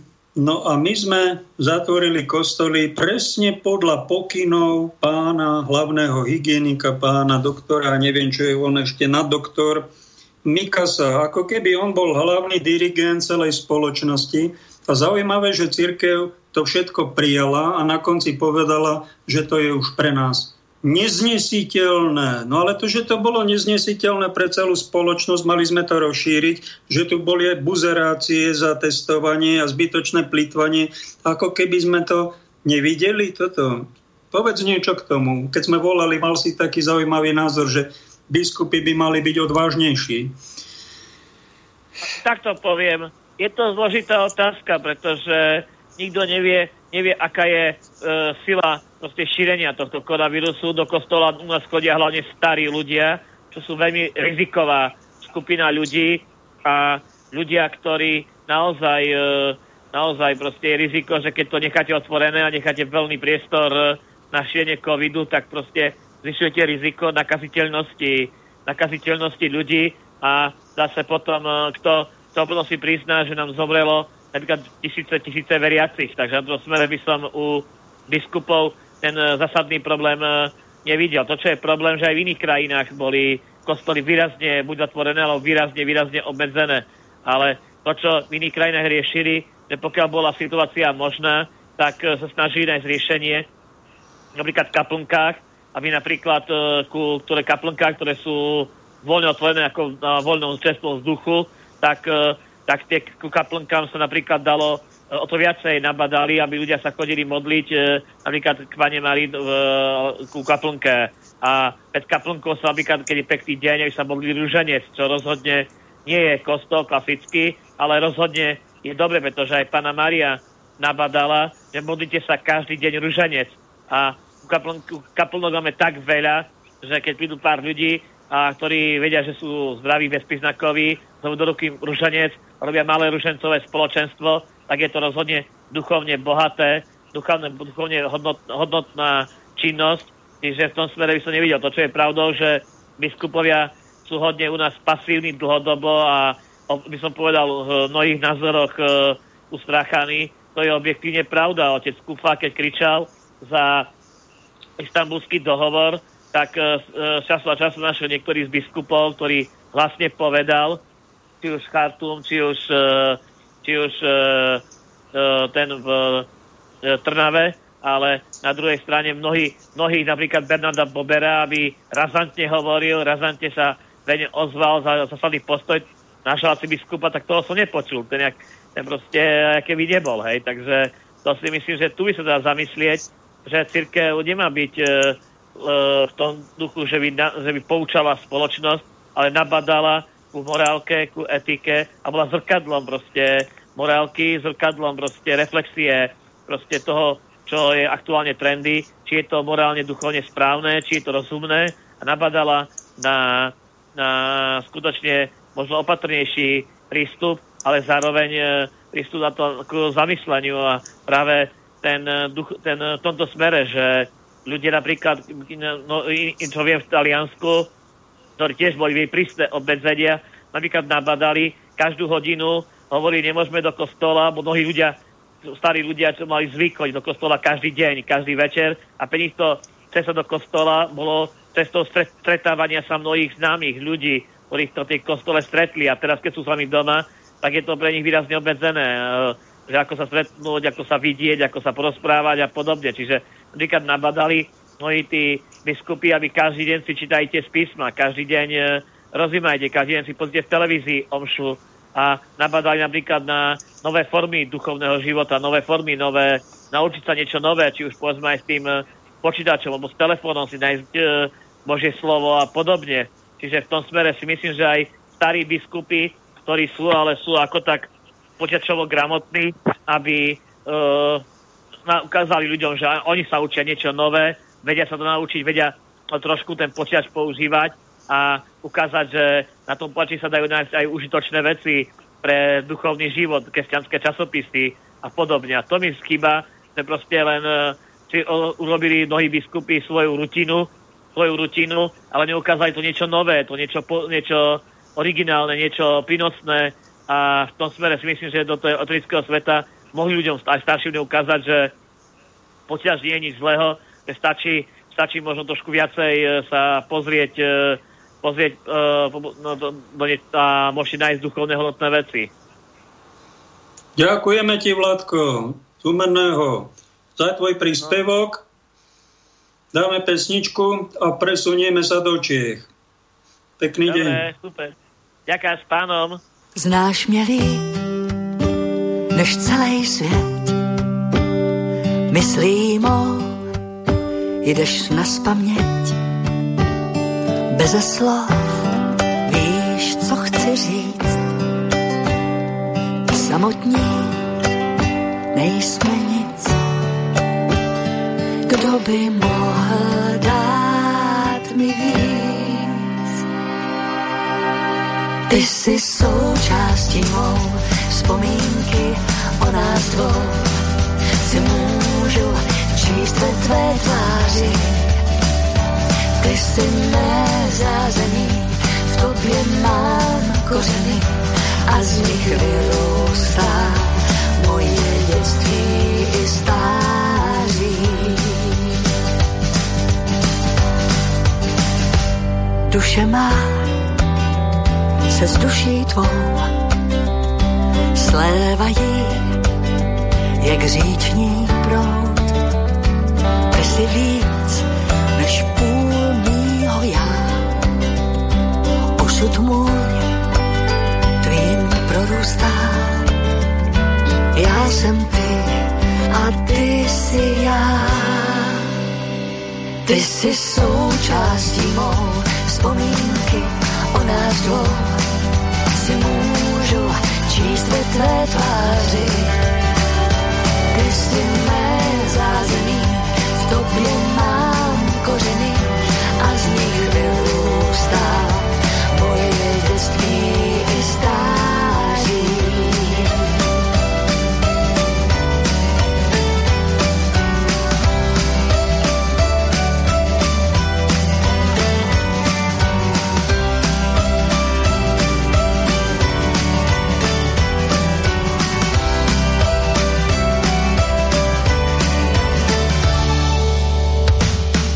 součástí mou vzpomínky o nás dvou.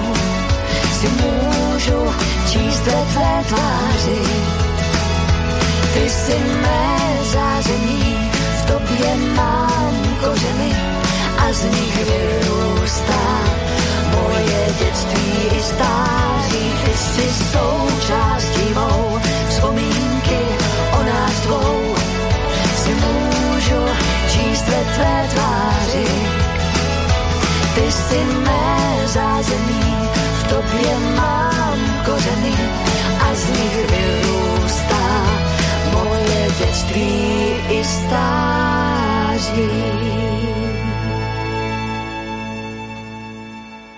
Tak sme v poslednej časti našej relácie.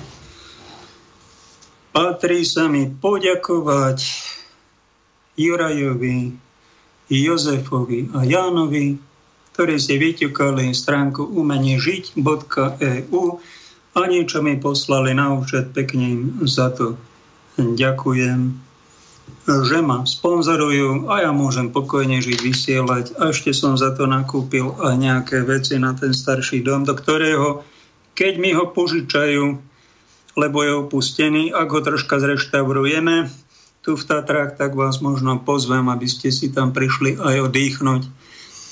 Bude to tak viac využité, lebo máme takých objektov v Tatrách a jeden z nich by bol na to vhodný. Máme hostia na linke. Zdravím, Palinko, Boh ti žehnaj aj všetkým poslucháčom, ktorí počúvajú. Bráňo z Prahy, počúvaj, čo nám poslal Štefan z Prešova po pražskom najslávnejšom kazateľovi všetkých čias. Jan Hus a jeho výrok vrchnosť, ať už svietská nebo církevní, ktorá nečiní dobro, nemluví pravdu a zotročuje lid, se nemá a nesmí poslouchat. Čo ty na to? Amen. A vieš, čo napadlo ja ma, že nesmieme počúvať nie tú vrchnosť, ale Bohu zhodiť, alebo, ale Bohu ignorovať, ale nesmieme ten príkaz zlý počúvať, tú lož. No ale tú vrchnosť, no čo, čo Vtedy Teraz je demokracia, dá sa vláda odvolať nejako za inú vládu, ale e, v cirkvi máme dopustenie nejakých, možno nejakých lídrov, alebo vtedy bola nejaká cirkevná nevhodná skorumpovaná vrchnosť. No a čo, čo ho mali? Na bodáky zhodiť, ako husití. To už bol extrém. Ako žiješ? Povedz nám niečo, čo si si pripravil. Nech sa páči. Máš slovo. Ja som si, ja som si pripravil takú zaujímavú vec, že človek by mal v prvom rade dôverovať Pánu Bohu na prvom mieste živote. Pánu Bohu a potom sám sebe. A jak posilovať svoj vnútorný kmen. Ja som si dneska čítal taký jeden článok zaujímavý a tam píšu v takom časopise múdrom, že človek by sa mal pr- za prvé seba prijať, mal by mať sebe úctu, mal by mať seba hodnotu, seba istotu a seba dôveru. A opak, opak toho je, keď je človek nejaký rozho- rozhodený vnútorne alebo mm, nevysporiadaný so sebou vnútorne nejakým spôsobom, tak je tam potom sebalútosť, seba spytovanie, seba spochybnovanie, sebe odmietanie a seba poškozovanie. Dobre, pokračuj. Človek by, mal, človek by mal aj na sebe pracovať a uvedomovať si, že všetko, šťastie, radosť, bolesť, všetko si nosíme v sebe a ako si to hlave nastaví, tak to bude aj mať. Hej, jak sa hovorí, také jedno porekadlo, že keď je hlava sprostá, trpí celé telo. Hej. Takže to je dosť také, také pravdivé a ja to aj sám na sebe vidím, že keď človek niekedy trošku má také stavy, že je troška mimo, hej, však aj mne sa to stáva niekedy, že mi to trošku tej hlave haraší, ale treba sa rýchle zase spamätať a napraviť sa na tú cestu a vlastne uvedomovať si svoj život, že život je dar, že proste každý deň je dar a nenadávať na ten život, lebo vlastne, ak sa hovorí, že náš život je iba produktom našich myšlienok a v Biblii sa píše, čo zase budeme žať. A to sú aj vzťahy, to sú aj pracovné veci, vzdelanie, všetko. Keď človek investuje do vzdelania, no tak by sa mu to malo v živote vrátiť, že by mal nejakú dobrú pozíciu, nejakú dobrú prácu, Preto sa učí, aby bol vzdelaný, aby bol múdry. Niekto to robí pre titul, niekto to robí pre kariéru, niekto to robí pre peniaze a niekto to robí pre múdrosť, pre poznanie. Hej? Takže samozrejme, každý sme nejak inak nastavení, každý má nejaké iné hodnoty, nejaké ciele. Niekto hovorí, že život je cieľ. Ja hovorím, nie, život je cesta cieli. Ale cieľ nikdy není, pretože tá cieľ je vlastne tá cesta, ako sa hovorí. Takže toto možno... Môžem na to seba poškodzovanie. Nemá kto zastať takýchto kresťanov. Ani uh, cirkevní lídry ich pomaly ako keby prehliadajú. Teraz je uh, trendy očkovať sa všetci masívne, No a teraz niekto cíti Duch Svetý mu čo keď ma to seba, seba poškodzuje, keď sa ja zoberiem vakcínu, lebo tam sú nejaké vedľajšie účinky a tam aj niekto zahynul a ja sa tej vakcíny bojím, lebo má strašne veľkú kampaň. No a nemá sa ma kto ani zastať v cirkvi. Je taký hlas osamelý. Pozbuď takýchto ľudí. Sú ja mimo, ja alebo ja, sú im. Ja len udivuje, napríklad, Pálko, prepáč, ja len poviem, ako to mám ja ja rozhodne nepremýšľam o to, že by som sa chcel očkovať, alebo moja rodina, alebo moje deti. My sme zdraví, ja mám dobrú imunitu a ja nevidím dôvod, prečo by som sa mal očkovať. Ja nevidím, prečo v médiách a všade v televízii do nás učia, že proste my nemáme vlastne ani na výber a musíme sa všetci dať očkovať. Ale to sa vlastne očkovať nedá, tak už vlastne už je omezovaný. Nemôžeme ísť na dovolenky, nemôžeme ísť do reštaurácie, sa si sadnúť tu, ak tu tak je, áno, že ja keď nebudem naočkovaný, alebo neprejdem nejakým covidom a nebudem mať do tom nejaký papier v rukách, no mne to už príde úplne na hlavu všetko postavené. Ja sa, ja sa cítim diskriminovaný. Ja osobne. Za to, že som není očkovaný a nemal som ani covid, tak ja nemôžem ísť ani pomaly domov sa vrátiť na Slovensku, lebo žijem v Čechách. Nemôžem ísť ani do Chorvátska k moru s rodinou, že by sme raz v živote chceli z moru, lebo sme tam v živote ešte neboli, celá rodina naša. Áno. A ma to proste irituje že vlastne ja cítim sa okradnutí o svoju slobodu. Oni hovoria, že toto, že ako ja môžem niekoho nakaziť, že ja sedím v aute s mojou rodinou, my si tam niekde lahneme na pláž, budeme 10 metrov od ľudí, tam si zaplaveme, budeme tam pár dní a ideme domov ale všetko musíš mať dneska razítka, štemple, papiere, potvrdenia, mne to príde chore. Chore. A to spoločnosť... Ja to takisto cítim, je to chore, je to umelo spôsobený problém. Umelo nehajú takto ľudí vytrápiť, trocha ísť dostrašia papierikmi, potom nanútia vakcínu, zatiaľ je sloboda, vďaka Bohu. No a potom ponúknú tzv. riešenie, ale sú niektorí lekári, a není ich málo, ktorí tvrdia, že problémy skutočne nastanú, keď sa dáme zavakcinovať experimentálnou vraj vakcínou a že budeme šíriť ďalšie verzie mutácie vírusu a že e, problém len začne. No tak to bude veľa šťastia ľudstvo. A toto bude pravda. To bude, to bude oveľa väčší ja problém ako rok, ako sme zažili. Ak Mňa len udivuje, keď vlastne sa pozriem do minulosti, keď to začalo, tak jak sa to všetko vlastne, tak jak to všetko vlastne sa pridávalo, čoraz viac opatrení, čoraz viac proste blbostí a e, s metkou a chaos okolo toho je. A proste, že vlastne oni nás tlačia ľudí, tá vrchnosť, alebo tí ľudia, čo to, oni hovoria, že to je nejaký ťažký koronavírus a tak ja nehovorím, ja nehovorím, že není. Ja ho nepopieram, že není. Ale mne sa zdá, že je strašná hysteria okolo toho to, to ma udivuje, že hysteria, lebo boli tu ďalšie minulosti horšie choroby, ako španielská chrypka, ebola. A toto koronavírus, to je podľa mňa ešte ako slabé, si myslím ja. Je to môj názor osobný a len hovorím svoj osobný názor, nechcem... Takto nikoho... cítime viacerí. Máme tu reakciu od Martina. Počúvaj, požehnaný deň, otec Pavel. Talianský kňaz Don Štefano Gobi, zakladateľ Marianského kňažského hnutia, pri stretnutí na Slovensku povedal, žili ste teoretický ateizmus, ale budete žiť oveľa nebezpečnejší ateizmus praktický. A táto predpoveď či vízia sa uskutočňuje. Medžugorie som navštívil, je to naozaj milostivé miesto. Vizionárka Vicka nám rozprávala o stretnutiach s Božou matkou Máriou. Ty si bol Medžugori, bratu? Jo, Medžugorie, tak to je dobrá téma toto. No ja som o Medžugori 98. prvýkrát, potom asi 2004 a naposledy som tam bol 2012, som tam trávil Silvestra. Takže ja z Medjugorje mám velice krásne spomienky, hlavne keď som bol poprvýkrát, tak to bolo veľmi, veľmi silné pre mňa, lebo naozaj tedy to tam bolo ešte také neúplne biznisové, lebo keď som tam už bol 2004 a 2013, tak čo ma tak ako bol skôr toho taký smutný, že som si pripadal jak na Václavskom námestí, pretože tam boli samé obchody a ťažký biznis a najviac ma udivilo, keď mi tam jeden miestny povedal, že my tu nezarábame na panenke Mári a hovorím, a prečo tu je 350 obchodov? Všade sa predávajú rúžence, toto dobre, ja chápem, že to je pre turistov, ale oni sa na tom živia a on mi tam klamal do očí miestný občan z Medžugoria, že oni sa na panenke Marii nepriživujú. Hovorím, keby to panenka Maria sa nepriživila, tak ani nevieme, že existuje Medžugorie, tak čo mi to tu rozprávate za nezmysly? Ale hmm. hovorím si zase takto na druhej strane. Zase človek musím aj pozerať na tú druhú stranu tej mince. Áno, je tam biznis, ľudia na tom zarábajú, penzióny, reštaurácie, pretávajú sa tam nejaké tí obrázky, panel Mária a tak ďalej. To mi ani tak nejak nevadilo osobne. Ale Duchovne ti tam čo dalo? Nejaká zmena prišla do tvojho života?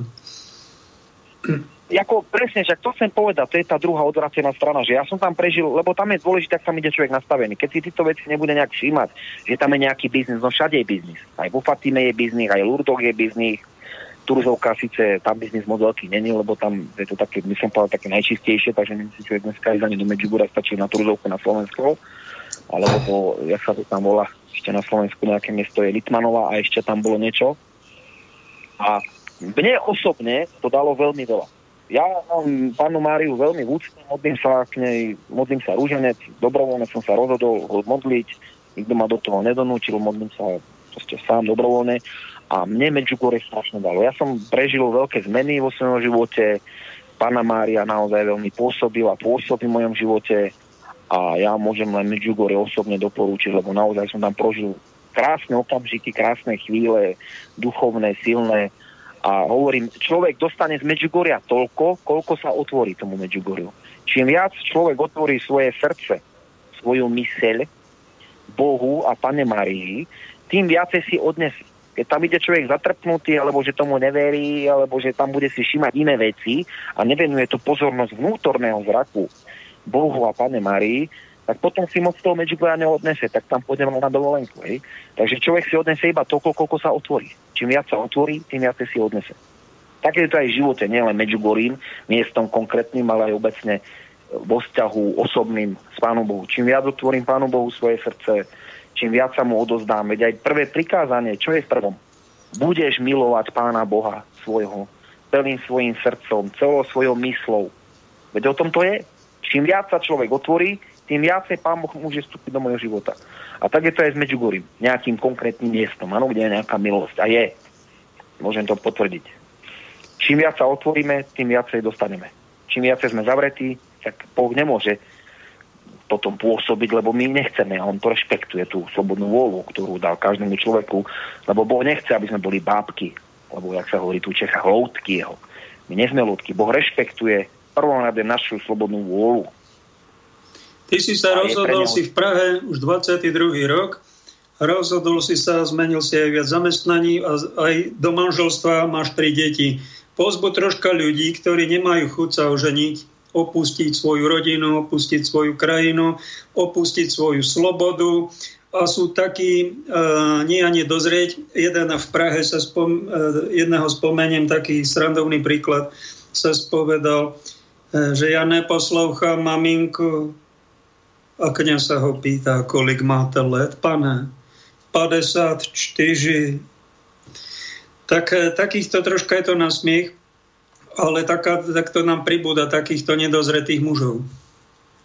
Nevedia sa odhodlať, opustiť ten svoj detský vek. A potom takto to dopadajú. Je, Premieňajú sa je, na takýchto maznáčikov. Uh, Pálko, toto je taká ťažká debata alebo ťažká téma, to by neviem, či by nám stačilo ten čas, ktorý máme. Uh, pozri sa, toto je o každom, jak je človek vnútorne aj vyzretý, nie len teda, ak je vychovaný, čo je samozrejme alfa omega každého človeka, lebo, jak sa hovorí, že korene nášho vlastne, našej dospelosti vždycky sú schované v minulosti, to znamená v detstve. Takže to, aké vzory sme mali rodičov, čo sme dostali do vienka, jak sa hovorí, nejaké dary, nejaké talenty, nejaké ciele, hej, sú ľudia naozaj, že ja nikoho práve takto nesúdim, že ja poznám aj kamarádov, mám osobne ako čo majú 40 rokov a sú doma u mami a bývajú u nej. Nechodia do práce, sú takí darebáci. Proste počítače, sem tam iba chodia na brigády a v podstate nežijú taký naplnený život, ale ja ho nesúdim, lebo hovorím si, no tak asi na to nemá proste, no keď nešiel do toho sveta, ako ja nemal tú odvahu, ako som mal ja, keď som vlastne odišiel 20 rokov s pár korunami vo vačku a som spal 14 dní na Strahove na kolajach na internátoch vlastne tu v Prahe a začal som úplne odpiť, začal som zamietať ulice, ako môj životný príbeh. Keď sa ja pozriem, ako som ja začínal v Prahe, tak som začínal, jak sa horí, odpiky. Ja som v podstate vyzametal po Prahy, robil som to pol roka, poznal som veľa ulic, tak som sa veľa naučil a robil som tzv. ipodeku, mal som za každú službu 500 korún a vyzametal som celý Staromák, Václavák a všetky okolné uličky a vlastne som mal na starosti Prahu jedna. Dostal som vozík, lopatu, metlu a chodil som zametať Prahu a takto som to robil asi pol roka. Potom a kardinál, kardinál Vlk 7 rokov umýval okna po Prahe a, a zistil krásnu skúsenosť. On, kardinál Primas Český, štvrť storočia, natočil video a vtedy, keď toto ako kniaz zažíval za socializmu, pekne pripomenul s tom svojom príbehu, ja som zistil, že som nikto. To je pre kniaza veľmi dôležité, ja som nikto, pretože my, ja som niekto, ja, ja som už šlachtic, ja som no, už duchovná elita, ja patrím k výberovke svetovej a zabudáme a rastie nám ego a pícha a zblbneme pri tom. A on povedal veľmi dobre, že za tých 7 rokov, čo umýval okna po Prahe a mal zakázanú kňažskú činnosť, potom robil nejaké, koľko ešte za 3 roky banke nejakého úradníka, tak zistil, že ja som nikto a zistil takú pokoru a to je poklad, keď to človek spozná. Pálko, už keď si spomenul toho kardinála Vlka, keď si spomenul toho kardinála Vlka, tak ja som pred pár rokmi pracoval tu v nemocnici v Prahe, na Karlovo námestí som robil toho sanitáka, chodil som v sanitke, som vozil ľudí a Božia milosť, Božia prozreteľnosť to tak zariadila, že zrovna moja nadriadená vrchná sestra mi dala papierik do ruky a hovorí, chod pre palná vlka. Na chodo, chodo, chodo, chodo zobrať, pôjdeš, od, odvezeš na nejaké vyšetrenie v areálu nemocnice.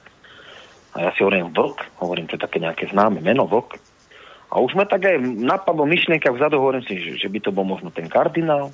Hovorím, a ja neviem, asi nie. To je asi len nejaký menovec. No a na moje počudovanie naozaj som išiel pre, osobne pre kardinála Vlka.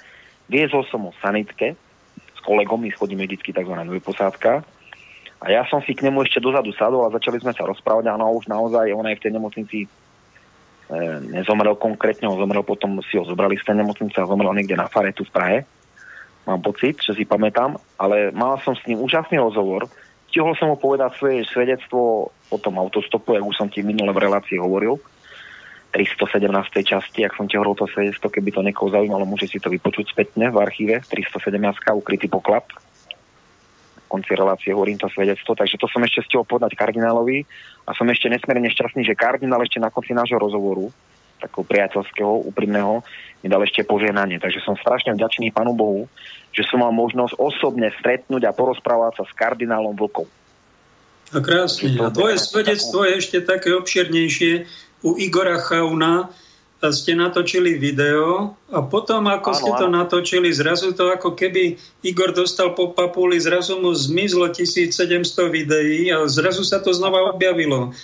A kde to tam môžu nájsť? Povedz poslucháčom. Tak keby, keby, keby to zaujímalo tvojich poslucháčov e, a mohli ma aj vidieť teda fyzicky, ako vyzerám, keby to niekoho zaujímalo, tak to myslím, že nie až tak dôležité, ako vyzerám. Ale pokiaľ by niekoho zaujímalo, tak nech si len dá do Google, nech si napíše Goša pomočka, alebo Goša Medzera TV, to je jeho kanál, toho Igora Chauna, on je taký ekumenický, by som povedal, duchovný človek prebudený a má veľmi v úcte aj panu Máriu a pána Ježiša, pretože my sme boli ešte v kostole sa pomodliť tu v Prahe, predtým než sme išli urobiť to svedectvo moje. A ľudia sa môžu pozrieť na to moje video a vlastne je tam, hneď je to prvé, alebo druhé, keď si to odklikajú, Goša TV do Google, nech si dajú a tam uvidia všetky tie jeho videá. A ja som vlastne hneď to prvé, za tri týždne tam mám skoro 13 tisíc zliadnutých a volá sa to vždy mi ver až do konca hraňové svedectvo, takže keby to zaujímalo tvojich poslucháčov, môžu sa na to pozrieť na YouTube, to je. Pekne. Počúvaj, čo nám Marta poslala z Bratislavy. Do dôchod, vo Francúzsku, dôchodca vo Francúzsku. Zobere si pohár vína, celý deň je na pláži na Seychelách. Dôchodca v Anglicku, ten si zoberie pohár whisky a ide na rybačku na panenské, britské panenské ostrovy. No a dôchodca na Slovensku, ten si dá, zoberie francúzsku barlu, zje ruské vajce, no a pohár mo, s močom má a ide do nemocnice a tam celý deň je v čakárni. No vystihnutá realita. No však teraz je veľa vecí sa deje vo svete, či už aj ten Izrael s, to, s tom, čo sú tam teraz tie rakety, tam lietajú, no tak tie tiež také znepokojivé dosť, ale hovorím, dôležité je venovať, ja si myslím, že ľudia by nemali úplne e, sa naplňať tým strachom vlastne, ktorý šíria médiá, samozrejme oni informujú, čo sa deje vo svete, ale človek by to nemal úplne si tak ako za prvé pripúšťať úplne ako vnútorne, lebo to v nás potom vyvoláva strach bojíme sa, čo bude s nami, Ježiš, bude tretia svetová vojna, nebude, čo bude, bude štvrtá vlna, tretia vlna, čo, príde ešte niečo horšie po tom covidu. Ja vôbec si to veci neriešim. Áno, ja to samozrejme viem, čo sa deje vo svete, sledujem to, pozerám správy, čítam si na internetu, na mobile, na tabletu, Ej, vidím to, ale nepripúšťam si to vnútorne, si to nepripúšťam a skôr svoju pozornosť venujem v prvom rade Pánu Bohu a v podstate osobne môžem povedať, ja sám za seba, ja sa osobne smrti nebojím. Nebojím sa vôbec. Krásne. No ale Takže na to, to čo ja vystiela tá sestra Marta, však ak my máme byť Slováci najpokornejší národ na svete, no tak to je najlepšie takto pekne, čo sa budeme s tými mocnými príliš kamarátiť, aby sme spíšneli, no tak e, je nám taká primeraná skromnosť daná. Sme medzi najbohatšími na svete, najbohatšími 30 krajinami na poslednom mieste, no tak buďme za to vďační Pánu Bohu, No a keď nie za iné, tak aspoň za to, že ešte za nami je 100, 180, koľko 158 krajín chudobnejších ako sme my a to si ani tým druhým okom vôbec nevšímame. Len tým jedným okom tých bohatších, ako si tam užívajú, ako sa tam zabávajú, ako tam bohatnú. No však ale my sme najbohatšia krajina. Na 30. mieste aj sme poslední medzi nimi, ale sme v takom strede medzi tým bohatstvom a chudobou sveta, čo je strašidelný extrémizmus a vyzerá to, že to takto bude do konca sveta. No? Že s tým nepohol ani pápež František. Mnohí ľudia, alebo tvoji poslucháči, alebo ľudia celkovo globálne, nielen lokálne, ale globálne ľudia uvedomili, ja nehovorím, že niekto je neuvedomili, niekto je uvedomili, ale každý áno, či v živote chce byť uvedomili alebo hlupý. A ja si myslím, že ľudia by mali život celkový svet vnímať globálne, nielen lokálne a nadávať, že my sa tu máme zle na Slovensku, ale presne, ak si povedal, Palko, že mnohí ľudia, milióny, 100 milióny ľudí žijú v chudobe. Nemajú čo jesť, nemajú čo piť. Myslím konkrétne tie africké štáty, tam je veľká chudoba. Takže naozaj my sa máme veľmi dobre ešte na Slovensku. Veľmi dobre. A toto by mm. ľudia mali si uvedomiť, že nemali by svet vnímať len z tej svojej pozície ja chudáka na Slovensku, ale mal by sa na ten svet pozerať globálne. Keď sa bude pozerať globálne, že ja ešte sa mám de, ako jakž tak dobre. Som, mám, mám kde bývať, mám robotu, som zdravý. No tak to máš strašne veľa, to není málo. Že máš robotu, že máš kde bývať, že máš strechu nad hlavu, že máš čo jesť, že máš niečo ladnečké. To není málo. To je veľa. To veľa ľudí nemá na svete, milióny ľudí to nemá. Nemajú kde bývať, nemajú strechu. V Afrike chodia niektorí pár kilometrov, aby si išli načerpať vodu, nosia ho potom na hlave. Minule som niesol taký 20-litrový eh, kýbel s vodou a išiel som asi 100 metrov a som sa modlil, obetoval, aby som zistil, ako je to náročné. Ja som to tak vynimočne a niekto to má každý deň a ide po vodu a keď má niekto teplú vodu, tak si ani neuvedomujeme, aký je to luxus pre možno 4 miliardy ľudí na tejto zemi. Teplá voda. Ale ja tak cítim vnútorne, kričí to tak vo mne, že by som chcel tvojich poslucháčom v prvom rade upozorniť, už som to trošku načal a chcel by som dokončiť tú myšlienku, že naozaj, aby ľudia predovšetkým a v prvom rade venovali svoju vnútornú pozornosť, svoj vnútorný zrak svoju mysel a svoje srdce nastavili všetko na Pána Boha. Aby tú veškerú pozornosť venovali Pánu Bohu. A tým pádom, keď ju venujú Pánu Bohu v modlitbách, alebo sa budú modliť vlastnými slovami, to jedno človek samozrejme môže sa učiť naučené modliť ako očina, zdravá, verím Boha, lítania, rúžence, to je všetko v poriadku. ale medzi tým sa môže človek aj slobodne modliť Bohu to, čo cíti a povedať Pánu Bohu to, to čo normálne sa s ním rozprávať ako s priateľom, buď duchovne alebo nahlas. Ja to robím aj duchovne, aj nahlas. Ja som, hovorím, taký spontánny, ja mám s pánom Bohom taký priateľský vzťah duchovný a nemám problém sa s ním porozprávať aj v tichu alebo v kútku duše, jak sa hovorí, nemo, ale vnútorne s ním rozprávam. Áno. Takže toto by som chcel ľudí pozbudiť, že e, potom kopu strachov v živote spadne, lebo uvedomiť si, že naozaj je dôležité, že nemáme si zhromažďovať poklady na zemi, ale v nebi. Veď prečo sa to píše v tom Veď to nie je len tak napísané z rozmaru. Ale aby si ľudia uvedomili hĺbku a pravdivosť tých slov. Ja, Ďakujem ti kardinálsky klobúk dole za tým, čo si povedal, pretože to je ústredná, ústredný problém nás ľudí, že nevenujeme tomu, kto nás stvoril, kto nám všetko prepožičal, kto nás pozýva ešte do väčšného života my mu venujeme veľmi málo zo svojej lásky, veľmi málo zo svojej pozornosti a venujeme sa niečomu, tú pozornosť najväčšiu dávame stvorenstvu a mnohým problémom a na toto zabúdame. A keby sme na toto mysleli viac, že Boh je dôležitý, Boh má byť priorita, tak všetky problémy sveta by začali sa topiť ako sneh na jar by začali zanikať, ale za to, že to, toho problémov pribúda chladu, snehu, aj, e, to je pre, pre toto, čo si povedal. Ďakujem ti za to, že si to e, vyslovila jeden, ako jeden z lajkov, tiež na to prišiel. Kopu ľudí rieši blbosti. Blbosti, naozaj nepodstatné veci. Veľa ľudí rieši v podstate malichernosť, hlúposti. Ktoré, veci, ktoré sú nepodstatné. Však má riešiť to, čo je dôležité, a to je duchovný svet, je alfa omega. Veď keď si každý človek zobere, veď tu na Zemi sme koľko? Priemere.